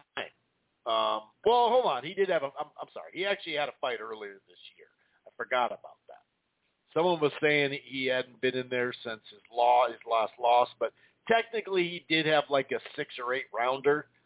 Um, but you know, it's a good fight considering he hasn't fought anybody yet that is on, a, on any kind of level or anything like that, you know. Um, and then I was saying Gabriel Galal, what is it, Gaia, Galalas? Uh, but Valenzuela against Steven Spark or Steve Spark. You know, I I think like there's not a whole lot in this fight per se. Um, maybe you saw uh, Valenzuela against um, God, who was it? It was uh, it was Montana Love. Yeah, Montana Love in that fight. Um, I mean, he lost it, but it was a it was a competitive fight. Um, they both well, it wasn't the first, wasn't the same round, was it? No, I think Valenzuela went down the first, and Montana Love went down in the second. Maybe that's flip flop. I can't remember, but suppose I could just check. But it really, in the end, it doesn't really matter, right? But I do think let's check in on the odds of that one because that one's been pretty close. That that's probably the closest match fight um, on the card. Yep, it's uh, plus 118. Wow, you can get plus 118 right now on FanDuel. And I believe that Valenzuela is going to win that fight. I'm not super like, oh, this is going to be easy, you know, but I, I do like him to win the fight. Minus 125. Minus 150 is the highest I'm seeing. Another uh, minus 133. That's at Betway. So I think that's a good fight. You know, I think that's a good competitive fight. Hopefully, it, it should be action packed, like I said earlier. Hopefully, it turns into brawl, a two way brawl that lasts a long time. So we get you know people that rent it feel like they got their money's worth on the other card. Um, otherwise, you know, uh, Julio Cesar Martinez is fighting. I mean, there's other guys fighting, but it's not necessarily, uh, you know, that uh, interesting. Hopefully, it'll give us something to recap and whatnot. I think there's another tight fight, not on that card, but I believe it's uh, Benjamin and McComb. Yeah, Benjamin and McComb. That plus 152, plus 125, plus 110. That's the tight fight. That's that's in the UK though. I believe that's not that well. It's definitely yeah. I mean, you know, it is what it is. Like I said, I'm not uh, I'm not really looking forward to this fight per se. A lot of that just hap you know has to do with you know how good Canelo is as well. You know that plays into it. When a guy's so good, you're like, eh, I don't really think this guy has a chance to win at all. You know, um, so it is what it is. No biggie. You know, it's not uh, the end of the world or anything like that. If you don't rent it, you don't rent it. I, you know, there has been a couple of uh, what's the last? Uh, what is the last pay per view for Canelo that I didn't? Oh, like uh, Chavez Jr. Perfect example. Chavez Jr. I didn't, I didn't, I didn't rent that one. I really thought it was going to be a sparring session. It's easy for me to say that, that now because that's what it was. But you know, I, I wasn't anticipating that fight whatsoever. Um, but you know, to each his own. Like I said, this this whole thing of uh, you know, of this I don't know, a lot of a lot of people talk about entertainment value because we've had a lot of pay per views in the last few years.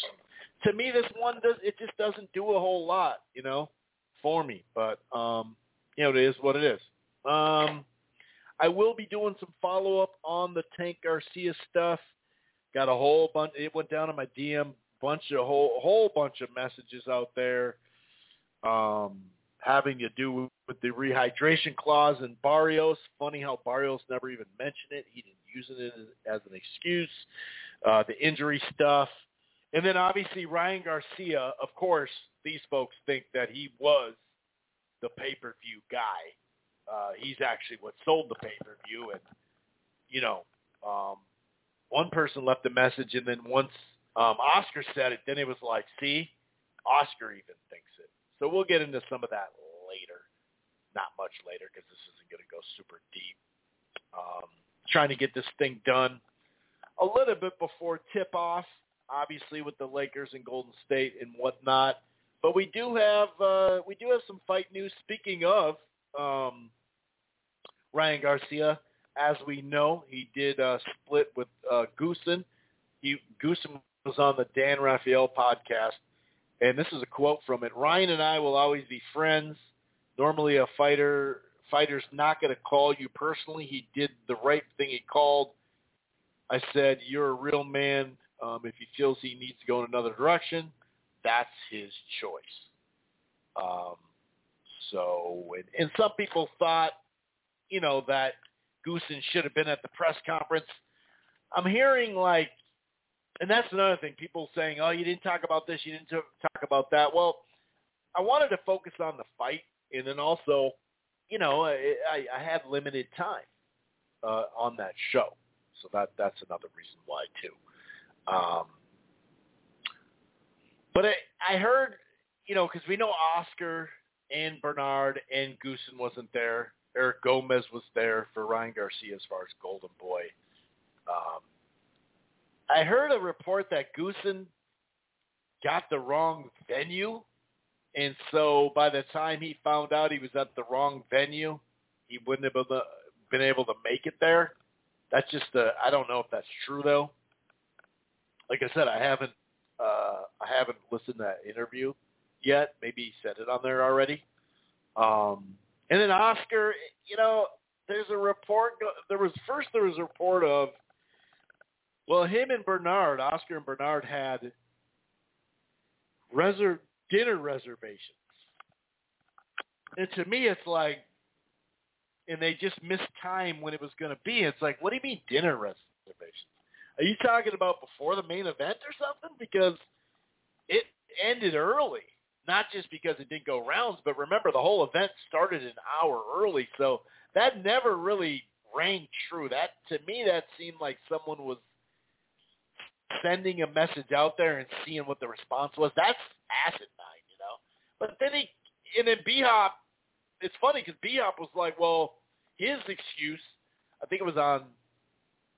It was on fight. I think it was on Fight Hype, wasn't it? Where he was like, "Well, the promoting's done. There's nothing else to promote. There's nothing to be there. What, what were we supposed to do? You know?" And then he talked about how um, there were some, uh, you know, some issues where he got he couldn't go in the ring because he touched a fighter, he touched Gervonta, and he says that he was trying to, you know, keep him from falling off the stage. However, there were two people over there that were doing a very similar thing, so I don't know. Um, but Bernard knows better, and he even admitted if if someone touched me while I was a fighter and in fighter mode at the weigh-in, I'm going to say some shit to him too. So Bernard just straight up, he didn't use the dinner excuse. He didn't use any other thing. He just said, well, what's there to promote? He didn't say I couldn't go to the press conference. He just couldn't get into the ring. And and he kind of went b-hop on us a little bit on his little monologues, which I enjoy mostly. But sometimes it's like, all right, dude, do you think like you're you were gonna see through like use your vision and, and just threaten and like intimidate uh Tank like from across the ring? Like I don't know. You could say it's petty that he he should he should have been able to be in the ring, and that's fine. I get it. That's fine. But you know, he knows not to touch the other fighter. You know what I'm saying? It'd be different if Tank swung on his fighter and was doing something to his fighter way over the top, and he grabbed him or something. That'd be different. But he didn't really say shit beyond that, right? And then in his little conspiracy stuff, but but then Oscar comes out and says there was, you know, it was I, my life was being threatened, and that just didn't ring true because he went. Didn't the WBC crown him with the or no, the Ring magazine crowned him with a belt, right? Didn't they? Pretty sure they did and he he was fine there with the death threat. So I, I don't know. It it just seemed kind of it just seemed kind of weird. It just seemed kind of weird. I guess Gomez's life it doesn't matter, you know. I don't know. It just it was a kind of a weird scenario, but yeah, whatever. Um, Goossen didn't show up. I don't know the exact reason why. Someone just sent me quotes from Canelo. Oh, on Gervonta with the face of boxing. This has been a big thing that people have been talking about. I'm not retired yet, my friend. It's not that easy. I like Gervonta a lot, but he needs to do more to be the face of boxing. One fight with Garcia, I respect Ryan Garcia, isn't going to do it. That's fair. That's fair from Canelo. Um, you know, I'll just go over it really quick, okay? So we had I didn't I don't think we I don't think we covered anything to do with Spence Crawford the last time the Ring magazine or Ring RingTV.com came out and said something, right? Um, and maybe I I mentioned it, but I didn't go into any detail. I'm not going to go into a lot of detail now, but they, printed or printed they they posted this new information unfolds involving the Spence Crawford mega fight it, it unfolded. They're unfolding this for us. So this should be something awesome, right? Now it says in gathering further information on the potential blah, blah, blah, blah, blah, because they said the target date was Saturday, July 22nd. Then it was July 29th, blah, blah, blah, blah. Um, here's what it says at the end, okay? Um, the fight, which is for the vacant, blah, blah, is not signed yet, but – is in the process of being negotiated. Really? Well, we already know that. That's not unfolding much. Um, what was also understood is that both Southpaws want the fight, and many associated with the fight stated that they would like, the, you know, the fight to take place this summer and definitely within 2023. Complications seem to be coming from one side of the table numerous sources reveal.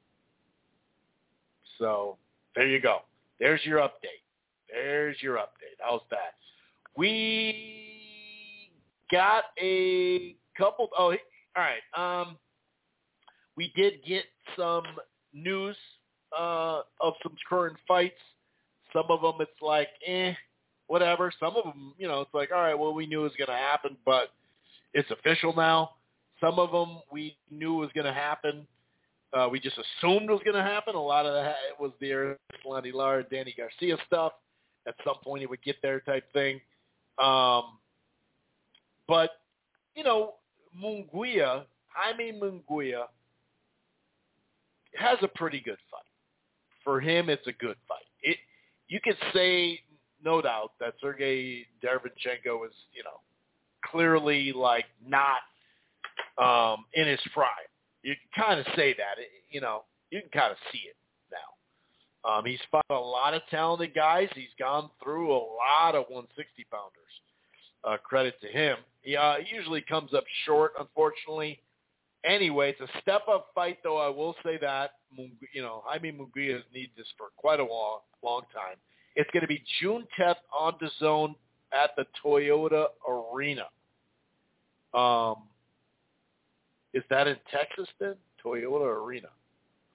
Uh, the 12-round main event is scheduled to take place at the Toyota Arena. Is presented in association with Sanford Broadcast. I must have missed where the state it says. Huh. Anyway, um, so yeah, I, I like I said, I think it do, I think it is something. You know what I mean? I think it means something. Now, is it some kind of great fight? It's in California, not Texas. My bad. Um, you know, it's a step up. So I can appreciate people will be like, oh, dude, that ain't shit. Okay, cool. But, you know, it, is a step up for him. And, you know, he's needed it. So that part, uh, I am happy that he's actually fighting somebody at least, um, you know, with, with a, uh, with a pulse, I guess you could say. Um, so yeah, that, uh, that's that. Um, Oh, then we have um, Amanda Serrano and Heather Hardy on the undercard of Jake Paul Nate Diaz, August 5th. Um, Serrano, you know, pretty much handled Hardy back in like 2018, 2019, something like that. Um, so I guess there's some name recognition there.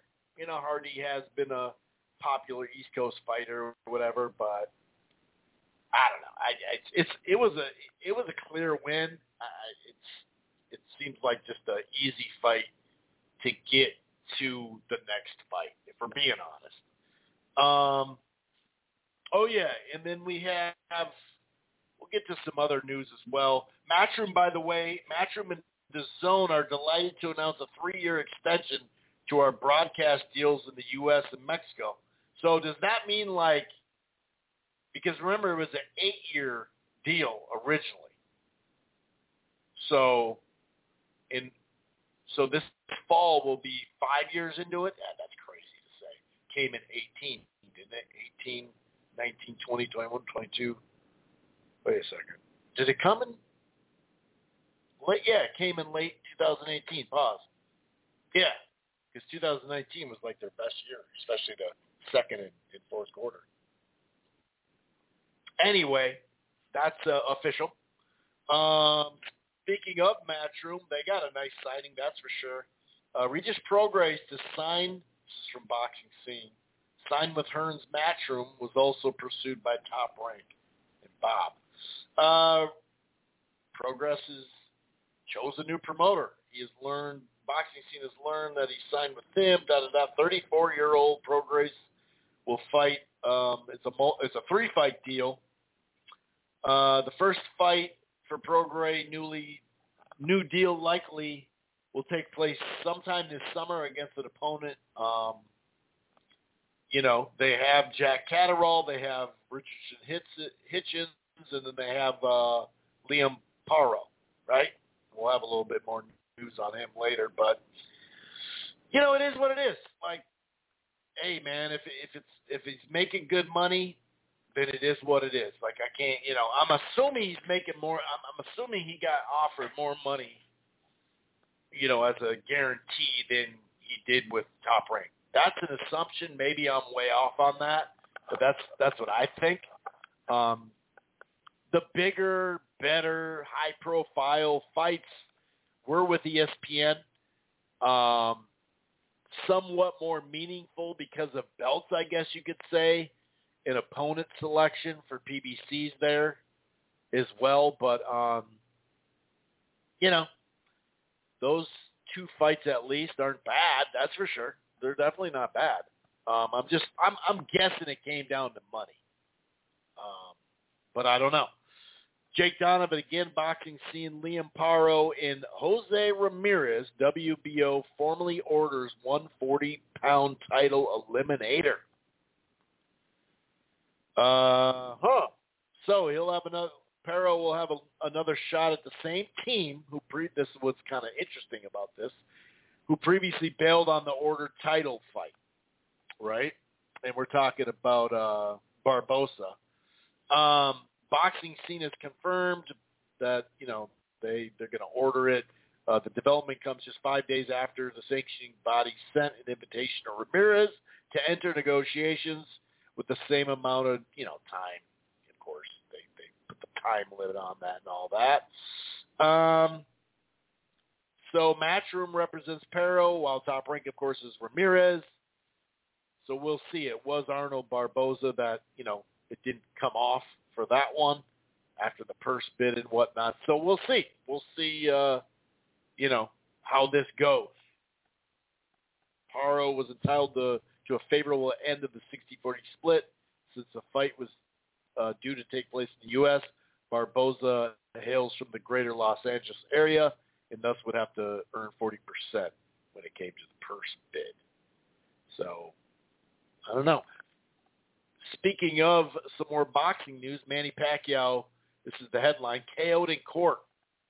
Uh, he basically, you know, breach of contract lawsuit, $5.1 million kind of seemed like this was going to be the case, if we're being honest. By the way, best wishes uh, out to David uh, Light, uh, who fought a Coley not long ago. He was hospitalized with a suffering a stroke. Now I, I heard it was mild. Definitely hoping a, a recovery there, man. That, that's that's rough, man. And then also top rank, top rank barely won the uh, Beterbiev in Callum Smith, speaking of Callum Smith, uh, 2.115 did it. 15000 $15,000 they won the purse bid over Matchroom. That's crazy. So that fight's going to be taking place here like within 90 days. You know, it is what it is. I'm not like thinking it's a great fight, but it is what it is. Like I said, Deontay Wilder arrested in L.A., booked on gun charges. This wasn't exclusive for TMZ. Uh, law enforcement sources tell us Wilder was pulled over in Hollywood at around 1:15 a.m. after uh, LAP officers uh, LAPD officers claimed his Rolls-Royce windows were illegally tinted and his license plate was obstructed. During the stop, cops say they smelled an odor of burnt marijuana coming from his ride, so they searched the car um, our sources say they then found weed in a nine millimeter in the vehicle, put Wilder in custody, blah blah blah. So, so isn't weed legal in California, or is it still like you have to have a medical? You just got to get the medical card. Are they beyond that, or is that what they do? You got to get the that you go in and say, I got a headache I need a medical. I got to get a doctor to sign something. Is that what it is still? I'm lost on that. My state just approved it, but it's still got to go through a little yellow tape. But it is going to happen. Weed is going to be legal. I don't know the process yet because the bill isn't official. But yeah, because otherwise, smelling weed, if it's legal, what what would that have to do with anything? Maybe it's, you know, I get the gun thing if he doesn't have a permit for the gun. Um, he was raw. You know, he wasn't driving in New York. That's good because they're real heavy on it. But you know, I, I don't know, man. I know he put out something like "I'd rather be caught with it than without it." That's uh, old hip hop line. Um, so hopefully that doesn't do anything. You know, Hopefully that doesn't do anything to this fight that potentially is going to happen with him and AJ. Um, obviously, I doubt even charged with stuff. I doubt that they get it in time by that time. Hopefully not, though. Anyway, um, there was Frank Martin said that he someone I think it was on Fight Fight Hub or no, I think it was Fight Hype again, and they someone asked him, you know, when are you going to be back? When do when can we see you back, Frank to Frank Martin? He said, uh, we're looking for like June, July. So uh, I'm looking around June, July, and he kind of smiled because they were thinking, uh, are you going to be the co-feature to Spence Crawford? Um, so yeah, that that was that was it. That that's all I got. Um, what else we got here? Did you agree? Um, and like I said, I'm getting to this stuff. Okay, I am getting to this stuff. I know that the people. It's funny these people don't call in though. They'll message you all day long, but they won't call in and give their point and have a nice debate. You know, they they just won't. They won't. They want me to talk about shit, but they won't call in and, and like I said, have a nice debate. Someone sent me. Um, oh yeah, this is the dude Simon Jordan from uh, what is it, Talk Sport. He he revealed uh, a rumored the persons basically. Eddie Hearn has a little laughing emoji under there. It says Tyson Fury 90 mil, Usyk 50, and then 30 apiece for Wilder and Joshua. Yeah, I, I, I don't look too deep in that. Now, I'm not going to say they're all going to get paid a $100 million either. I don't know. Um. Oh, by the way, by the by, um, we do have an interesting. Hang on, let me make sure. Let me make sure. Oh, Sulecki. So I saw in a couple different places Sulecki is going to fight on a ShoBox coming up June 9th. And I bring that up because that probably means that there is no fight with Charlo. Unless he's getting a tune-up and it's going to be in August or something. But that's a good sign. That's a good sign. Uh, this is Jake Donovan again unboxing scene from yesterday, uh, Rais Aleem and Sam Goodman, IBF title eliminator, eyed for June 8th in Australia. A hard, hard target search across all four sanctioning bodies uh, appears to have finally led to a willing opponent for Aleem. So yeah, uh, do do do.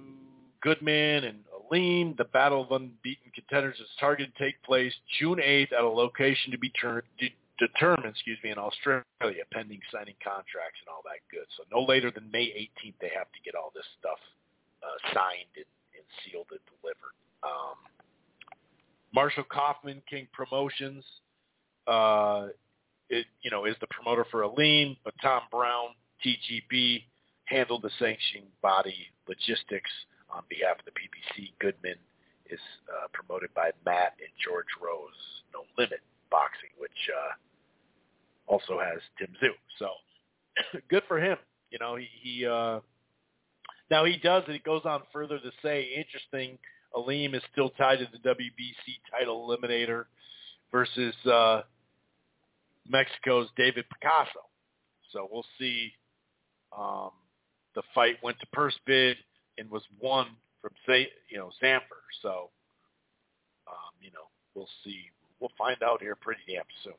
That, that's what I do know. I don't know a whole lot, but that's what I do know. Okay.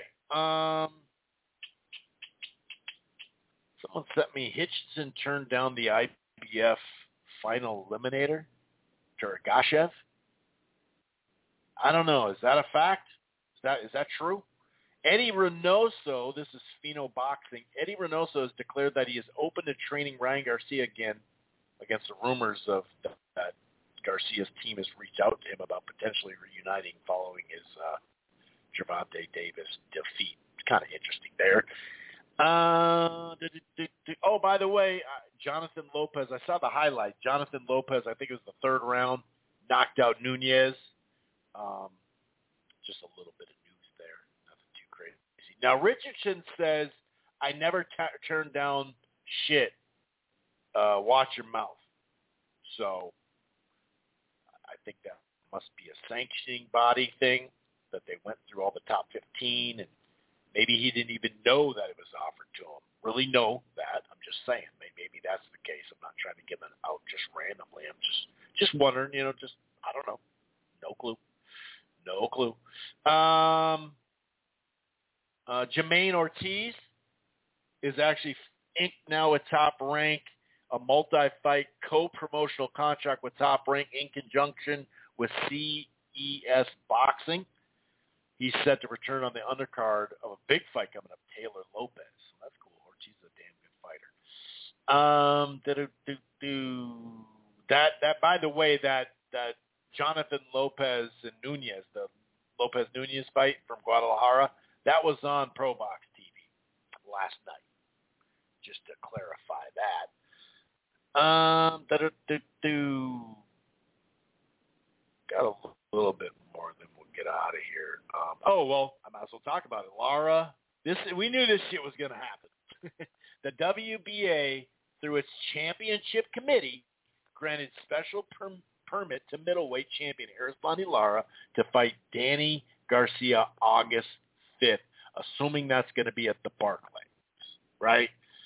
Uh, team Zerafa, mandatory challenger, was consulted and after negotiations, it was po- it was possible to reach an agreement between both parties. So they so that they they gave him an exception. So that's nice. Uh, Boog Williams says the WBO should grant a special permit for Usyk versus Wilder due to Dubois' injury and difficult negotiating the fight. Yeah, right. um, timing. This is uh, Breadman. Timing is important. Boxing. Remember, I'm saying it. Danny Garcia is live versus Lara. Yeah, I mean, yeah, that that could be true. That could be true. I wouldn't say that that's a, a lie, you know. Um, but yeah, th- this is a fight that we kind of knew was coming. The writing's been on the wall ever since Golovkin.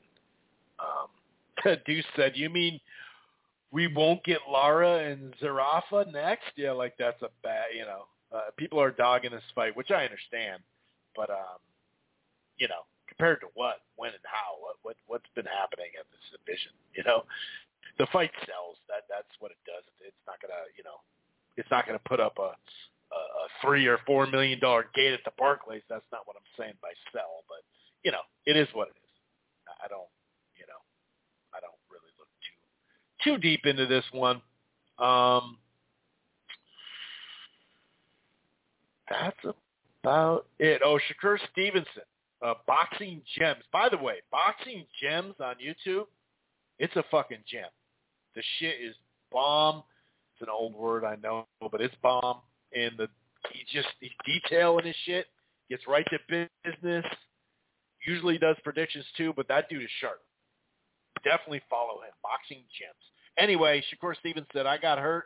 I got hurt with a body shot. Uh, the crowd in Valdez don't know that I'm really hurt, I went back to the corner, sat down, looked at my grandfather, and said, "Yo, I feel like I got to throw up." And you can see it was a right hand to the body, played it off really well. The crowd's going nuts, thinking it was some other shots. Anytime he lands a shot, you know. Um, but yeah, that's funny, dude. Um, the same people who are mad at Prograis for signing with Matchroom when most of the smoke at 140 is top rank were perfectly cool with Crawford re-signing with top rank when most of the smoke was at PBC. I mean, you're not lying. Oh, this is this is uh, Fred. Wait, Eddie said it was an eight-year deal in 2018 with DAZN. Now they've announced the three-year extension to 2026. Kind of confused at that. Uh, we talked about this. Now it seems like it is official. George Kambosos versus Maxie Hughes. This is going to be on. Is this regular ESPN or ESPN Plus? I think it's regular ESPN uh, due to the top rank Kambosos Lou DiBella thing. This is actually from Dan Rafael. So, um, so they targeted May. They're targeting May or June in Kambosos' home country of Australia, but they said so they must have targeted. But it will take place in July, July United States. Sounds like July 22nd or Ju- July 29th at the Palms. Uh, either way, it'll headline a top-ranked boxing on ESPN. So that's a pretty good fight. I, I don't mind that fight. I don't mind that fight at all. Kind of weird that they're here. Um, so this is towards uh, this is King P towards uh, Prograis. Um, all the big fights at 140 at PBC are top ranked. Yet you opt to sign with the promotional where you'll with the promotion where you'll fight Montana Love and Richardson Hitchens for peanuts. I hereby declare the Winky Wright School of Business be changed to the Regis Prograis School of Business. You know, I hear what you're saying, but the peanuts part, I'm not sure about when it comes to the comp. You know, like the minimum. I, I don't know about that. I, I this is my opinion, and maybe other news will come out and it'll prove it wrong. That's cool. But I, I think that the zone actually per fight guaranteed, right? The guarantee. I actually think the opposite. That's what I think. Um, and by the way, the zone, you know, with the pay, how they handled the pay-per-view stuff, I saw one the other day, a couple of them that said, sorry about the inconvenience, but hey, if you put this code in, you get Canelo Ryder for free. And Nadim said, sorry you didn't get your steak and lobster that you ordered.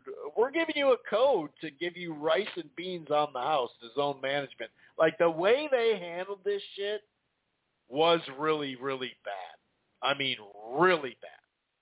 It was horrible. I mean, there's just no way around it. It was fucking horrible. Um, it just was, dude. It just was. I mean, to not get back. By the way, Eric Priest just signed 24-year-old prospect to Golden Boy.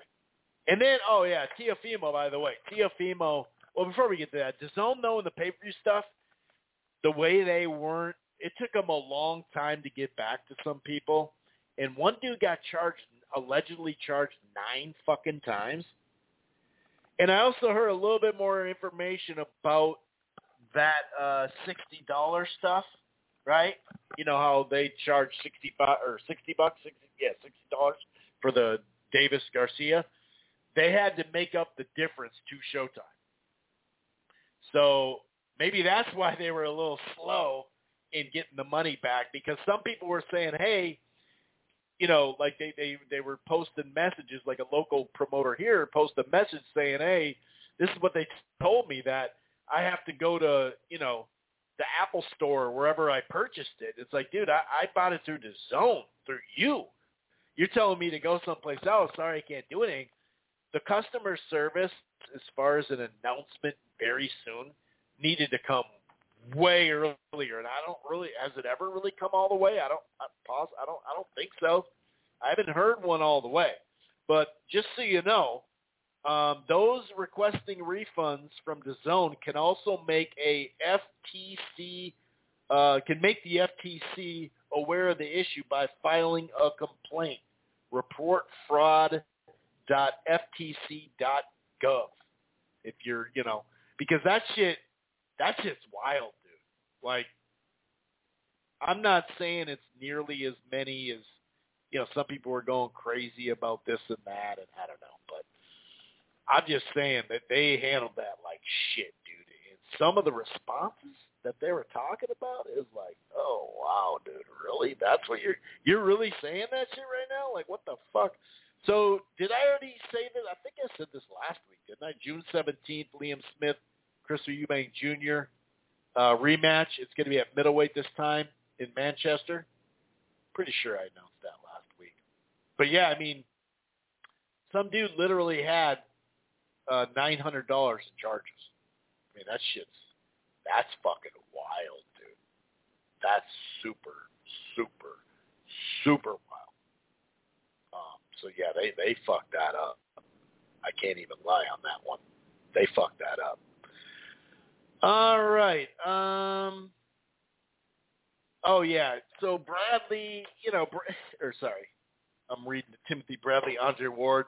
So Teofimo Lopez, his dad tried to come out and like speak for his son, saying, "Hey, we didn't mean it like that," but he just dug a, a, a hole deeper. He basically is like complaining that the black fighters now, Shakur Stevenson, Devin Haney, and others, um, this is Teofimo Lopez speaking of top rank in ESPN, that they're getting all the promo now, right? Even though he dropped the fucking ball when he got the promo, you know. But to sit there and say that they, I mean, that's just bullshit. It's not true. Like Teofimo, you know, was on the card or main eventing the Heisman. The Heisman, uh, you know, pre, uh, you know, when they always have the the Heisman um, show, it's like, was it the second? I think it's the second week in December. And the Heisman is the lead-in for the card, and he usually does really good uh, numbers, and he's done some really good numbers on that. So to act like they didn't, they're promoting him more than Haney. Shit, Haney had to he, he hasn't gotten ratings like he did. They haven't put him in from some, you know, in front of some kind of major, major uh, event, you know, as a lead-in. And shit, he had to go to Australia twice.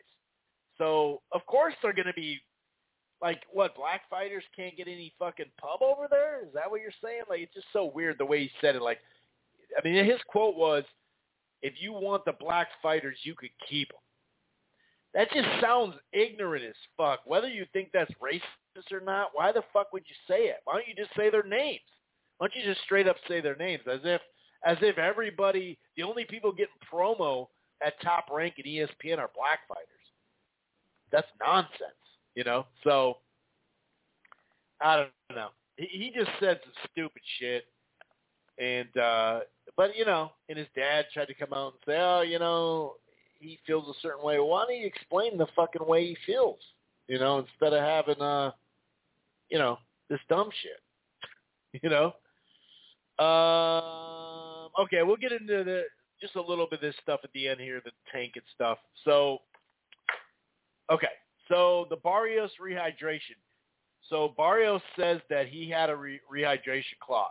Okay, but he clearly you know, to bring this up is funny because he kept his mouth quiet. He wasn't going to use it as an excuse. So I actually respect Barrios for that. Uh, nobody knew that there was a rehydration clause. I got to admit, I was kind of surprised that it didn't happen because at that point Tank was coming up to 140. He's not a big 135 pounder per se size wise. He's thick, pause, but you know what I'm saying. Um, so there's that. There's new information from Barrios, but it is kind of it kind of works against Ryan Garcia because he didn't make an excuse. Now, the injury in camp, I've already kind of went over that. You know, you come into the fight, how you come in, dude. It is what it is. Can't make excuses. If it, if it was gonna, if you were gonna get hit to, hit to the body and that was gonna stop the fight, because if he was gonna hit this certain rib that you hurt, and, and that's all it took to stop the fight, then you should have fucking postponed it. I mean, I don't know when this you know the mole and all that shit. I don't I don't know when something happened in camp, what week or whatever, but they knew about they they probably likely knew if this injury actually did happen, if and it affected them. they knew what that gate was going to look like from the first day of sales, and you could tell just how they priced it. They knew that shit was going to be up there, and it turned out to be the fifth largest gate of all time. So you could have postponed that motherfucker. Is my point. Um, the catch weight rehydration effect on Ryan. Did you? So you're telling me in those first couple rounds when his his hands seemed fast as ever. I mean, on the on the on the scale, he didn't look dried out. Looked fine. The morning after, didn't really get a great look at him, but he didn't come in there looking like he was about to kill himself you know, some guys, and I know he's had mental health issues. I'm not trying to poke fun at that, but you know, some guys look like I, I've been there. Shit, my senior year, I, I stopped going to lunch for wrestling, trying to make weight. I just, I just wouldn't even go because I was just depressed, and I, and it made me feel worse being in front of all my friends watching them eat these goddamn chicken sandwiches, you know. so, um, but yeah, I didn't see a major thing, and he and he kept saying and saying how he's good, he's good, he's good and the in the his body looked fine. His body looked fine, and not only that, but people seem to forget Ryan Garcia was willing last summer to fight Fortuna. Okay, at 135.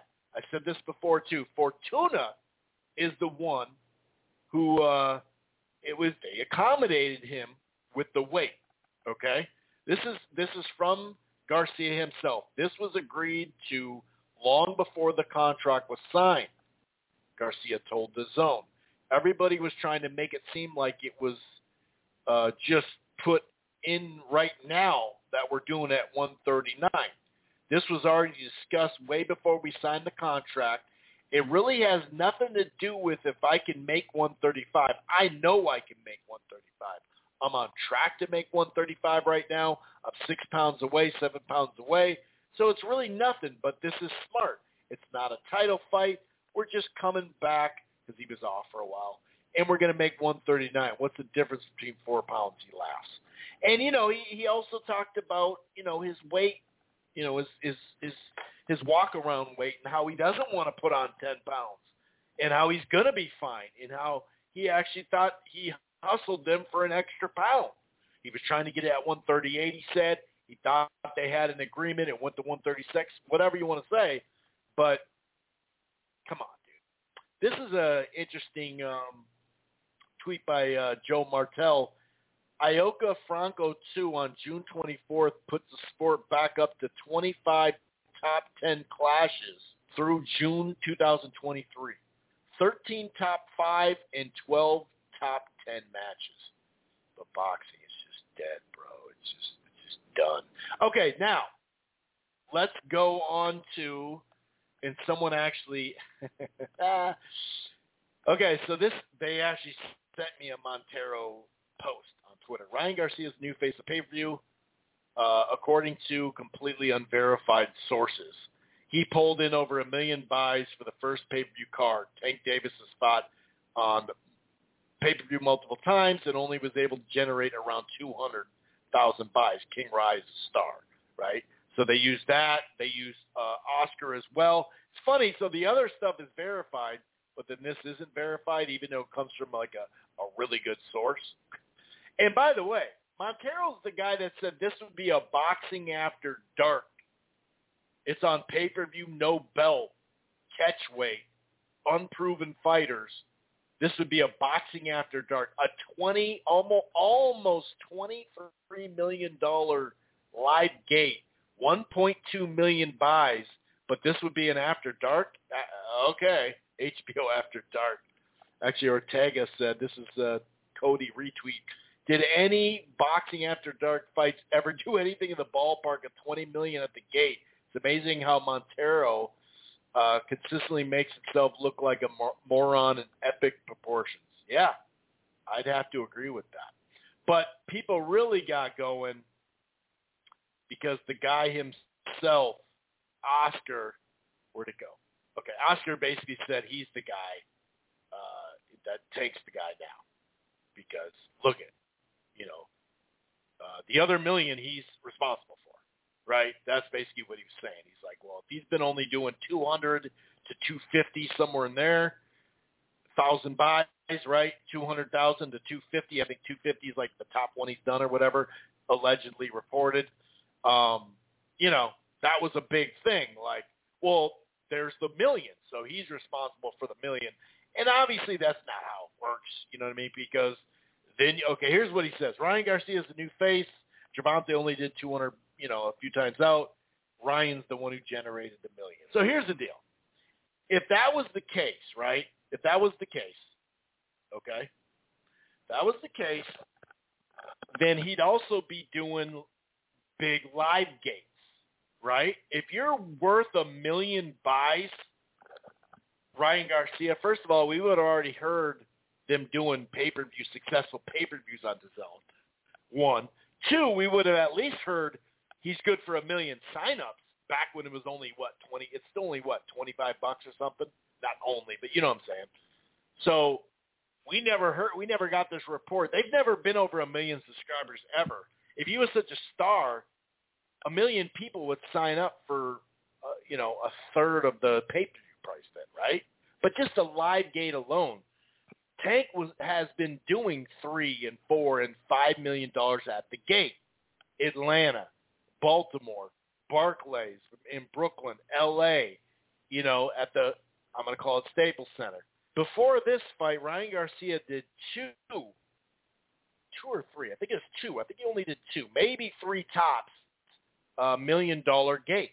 So if he was responsible for a million buys, that would put him up right there with like just as big as Canelo, right? And Canelo, you know, at least does, you know, like for the Kovalev and the uh and the Jacobs, he was doing like eight million. The BJ, I think Billy Joe Saunders was a nine million dollar gate. You'd be doing like eight to ten million every time out if you were good for a million.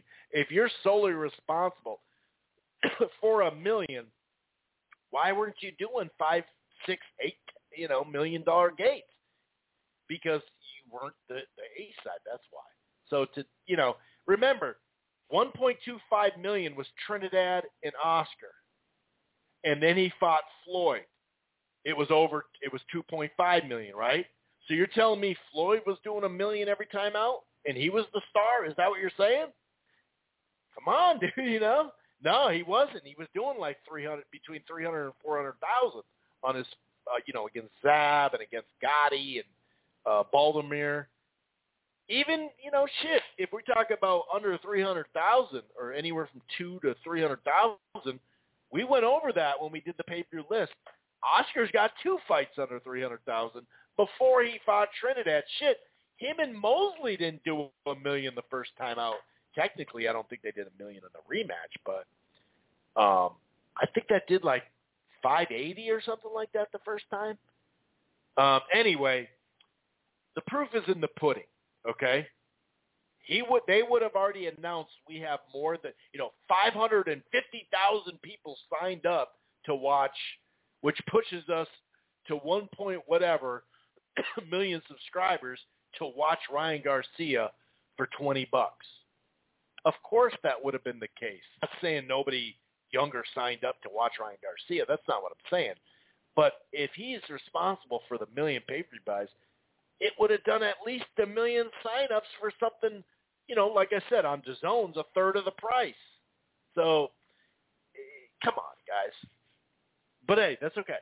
That's okay. If you want to go that way, that's fine. Um, oh wow, this is a guy.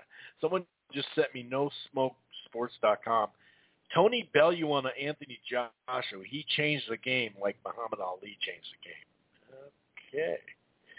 Will Gervonta Davis and Ryan Garcia be a bigger pay-per-view than Canelo and Ryder? Is that a, is that real? Yeah, it, it will be. it, it, will be way bigger. No, it's not going to be. Uh, this is King P again. So if Ryan gets the credit for Tank's 1.2 million buys, does that mean GGG gets the credit for doing over a million twice with Canelo? He did. Uh, he did about nine hundred thousand with Cotto. Similar numbers with uh, Chavez Jr. Um, but yeah, that that's just not how it works, guys. I understand that you want to hold on to your guy and stuff, but it's just not how it works, man. Sorry, you know. Um, that about wraps it up. I don't think there's. Uh, is there any other kind of last little bit here? I think that's it. I think that'll wrap it up. Oh, here we go. One more for the Gifford. Oh, here's another one. Dot, oh, this is this is a boxing scene uh, post. I can see it. It's not a tweet, unless it's a combination. I I, I'll die laughing if Canelo Ryder comes close or surpasses Tank Garcia in terms of pay-per-view. It's a good possibility, though, with cheap pay-per-view and a solid Hispanic fan base. It ain't going to do a million. If that was the case, Bivol would have done a million. Who gives a shit? Just watch the fight. Have fun with it. You know what I mean? That's what I say. Anyway, I'm going to get out of here. Let's hope some of these undercard fights – pop off. Let's just hope for a good week. Hopefully Ryder can actually take it to the inside with Canelo and rough him up and that, you know, make it a competitive fight. I'm always looking for competitive fights, even if I got money on the line. Anyway, I'm out. See you next week. It won't be next Thursday, okay? I'll get to you earlier. Peace. Once you become the world champion, I believe that you feel you have the upper hand. So now when as you fight, let's say you fight four or five years of straight survival, of the, the bullshit, the, the holdback, and when you the world champion, like, you know what, I made it. I'm gonna show you it's business. So I'm gonna get any every dollar worth of, of, of what, what I deserve.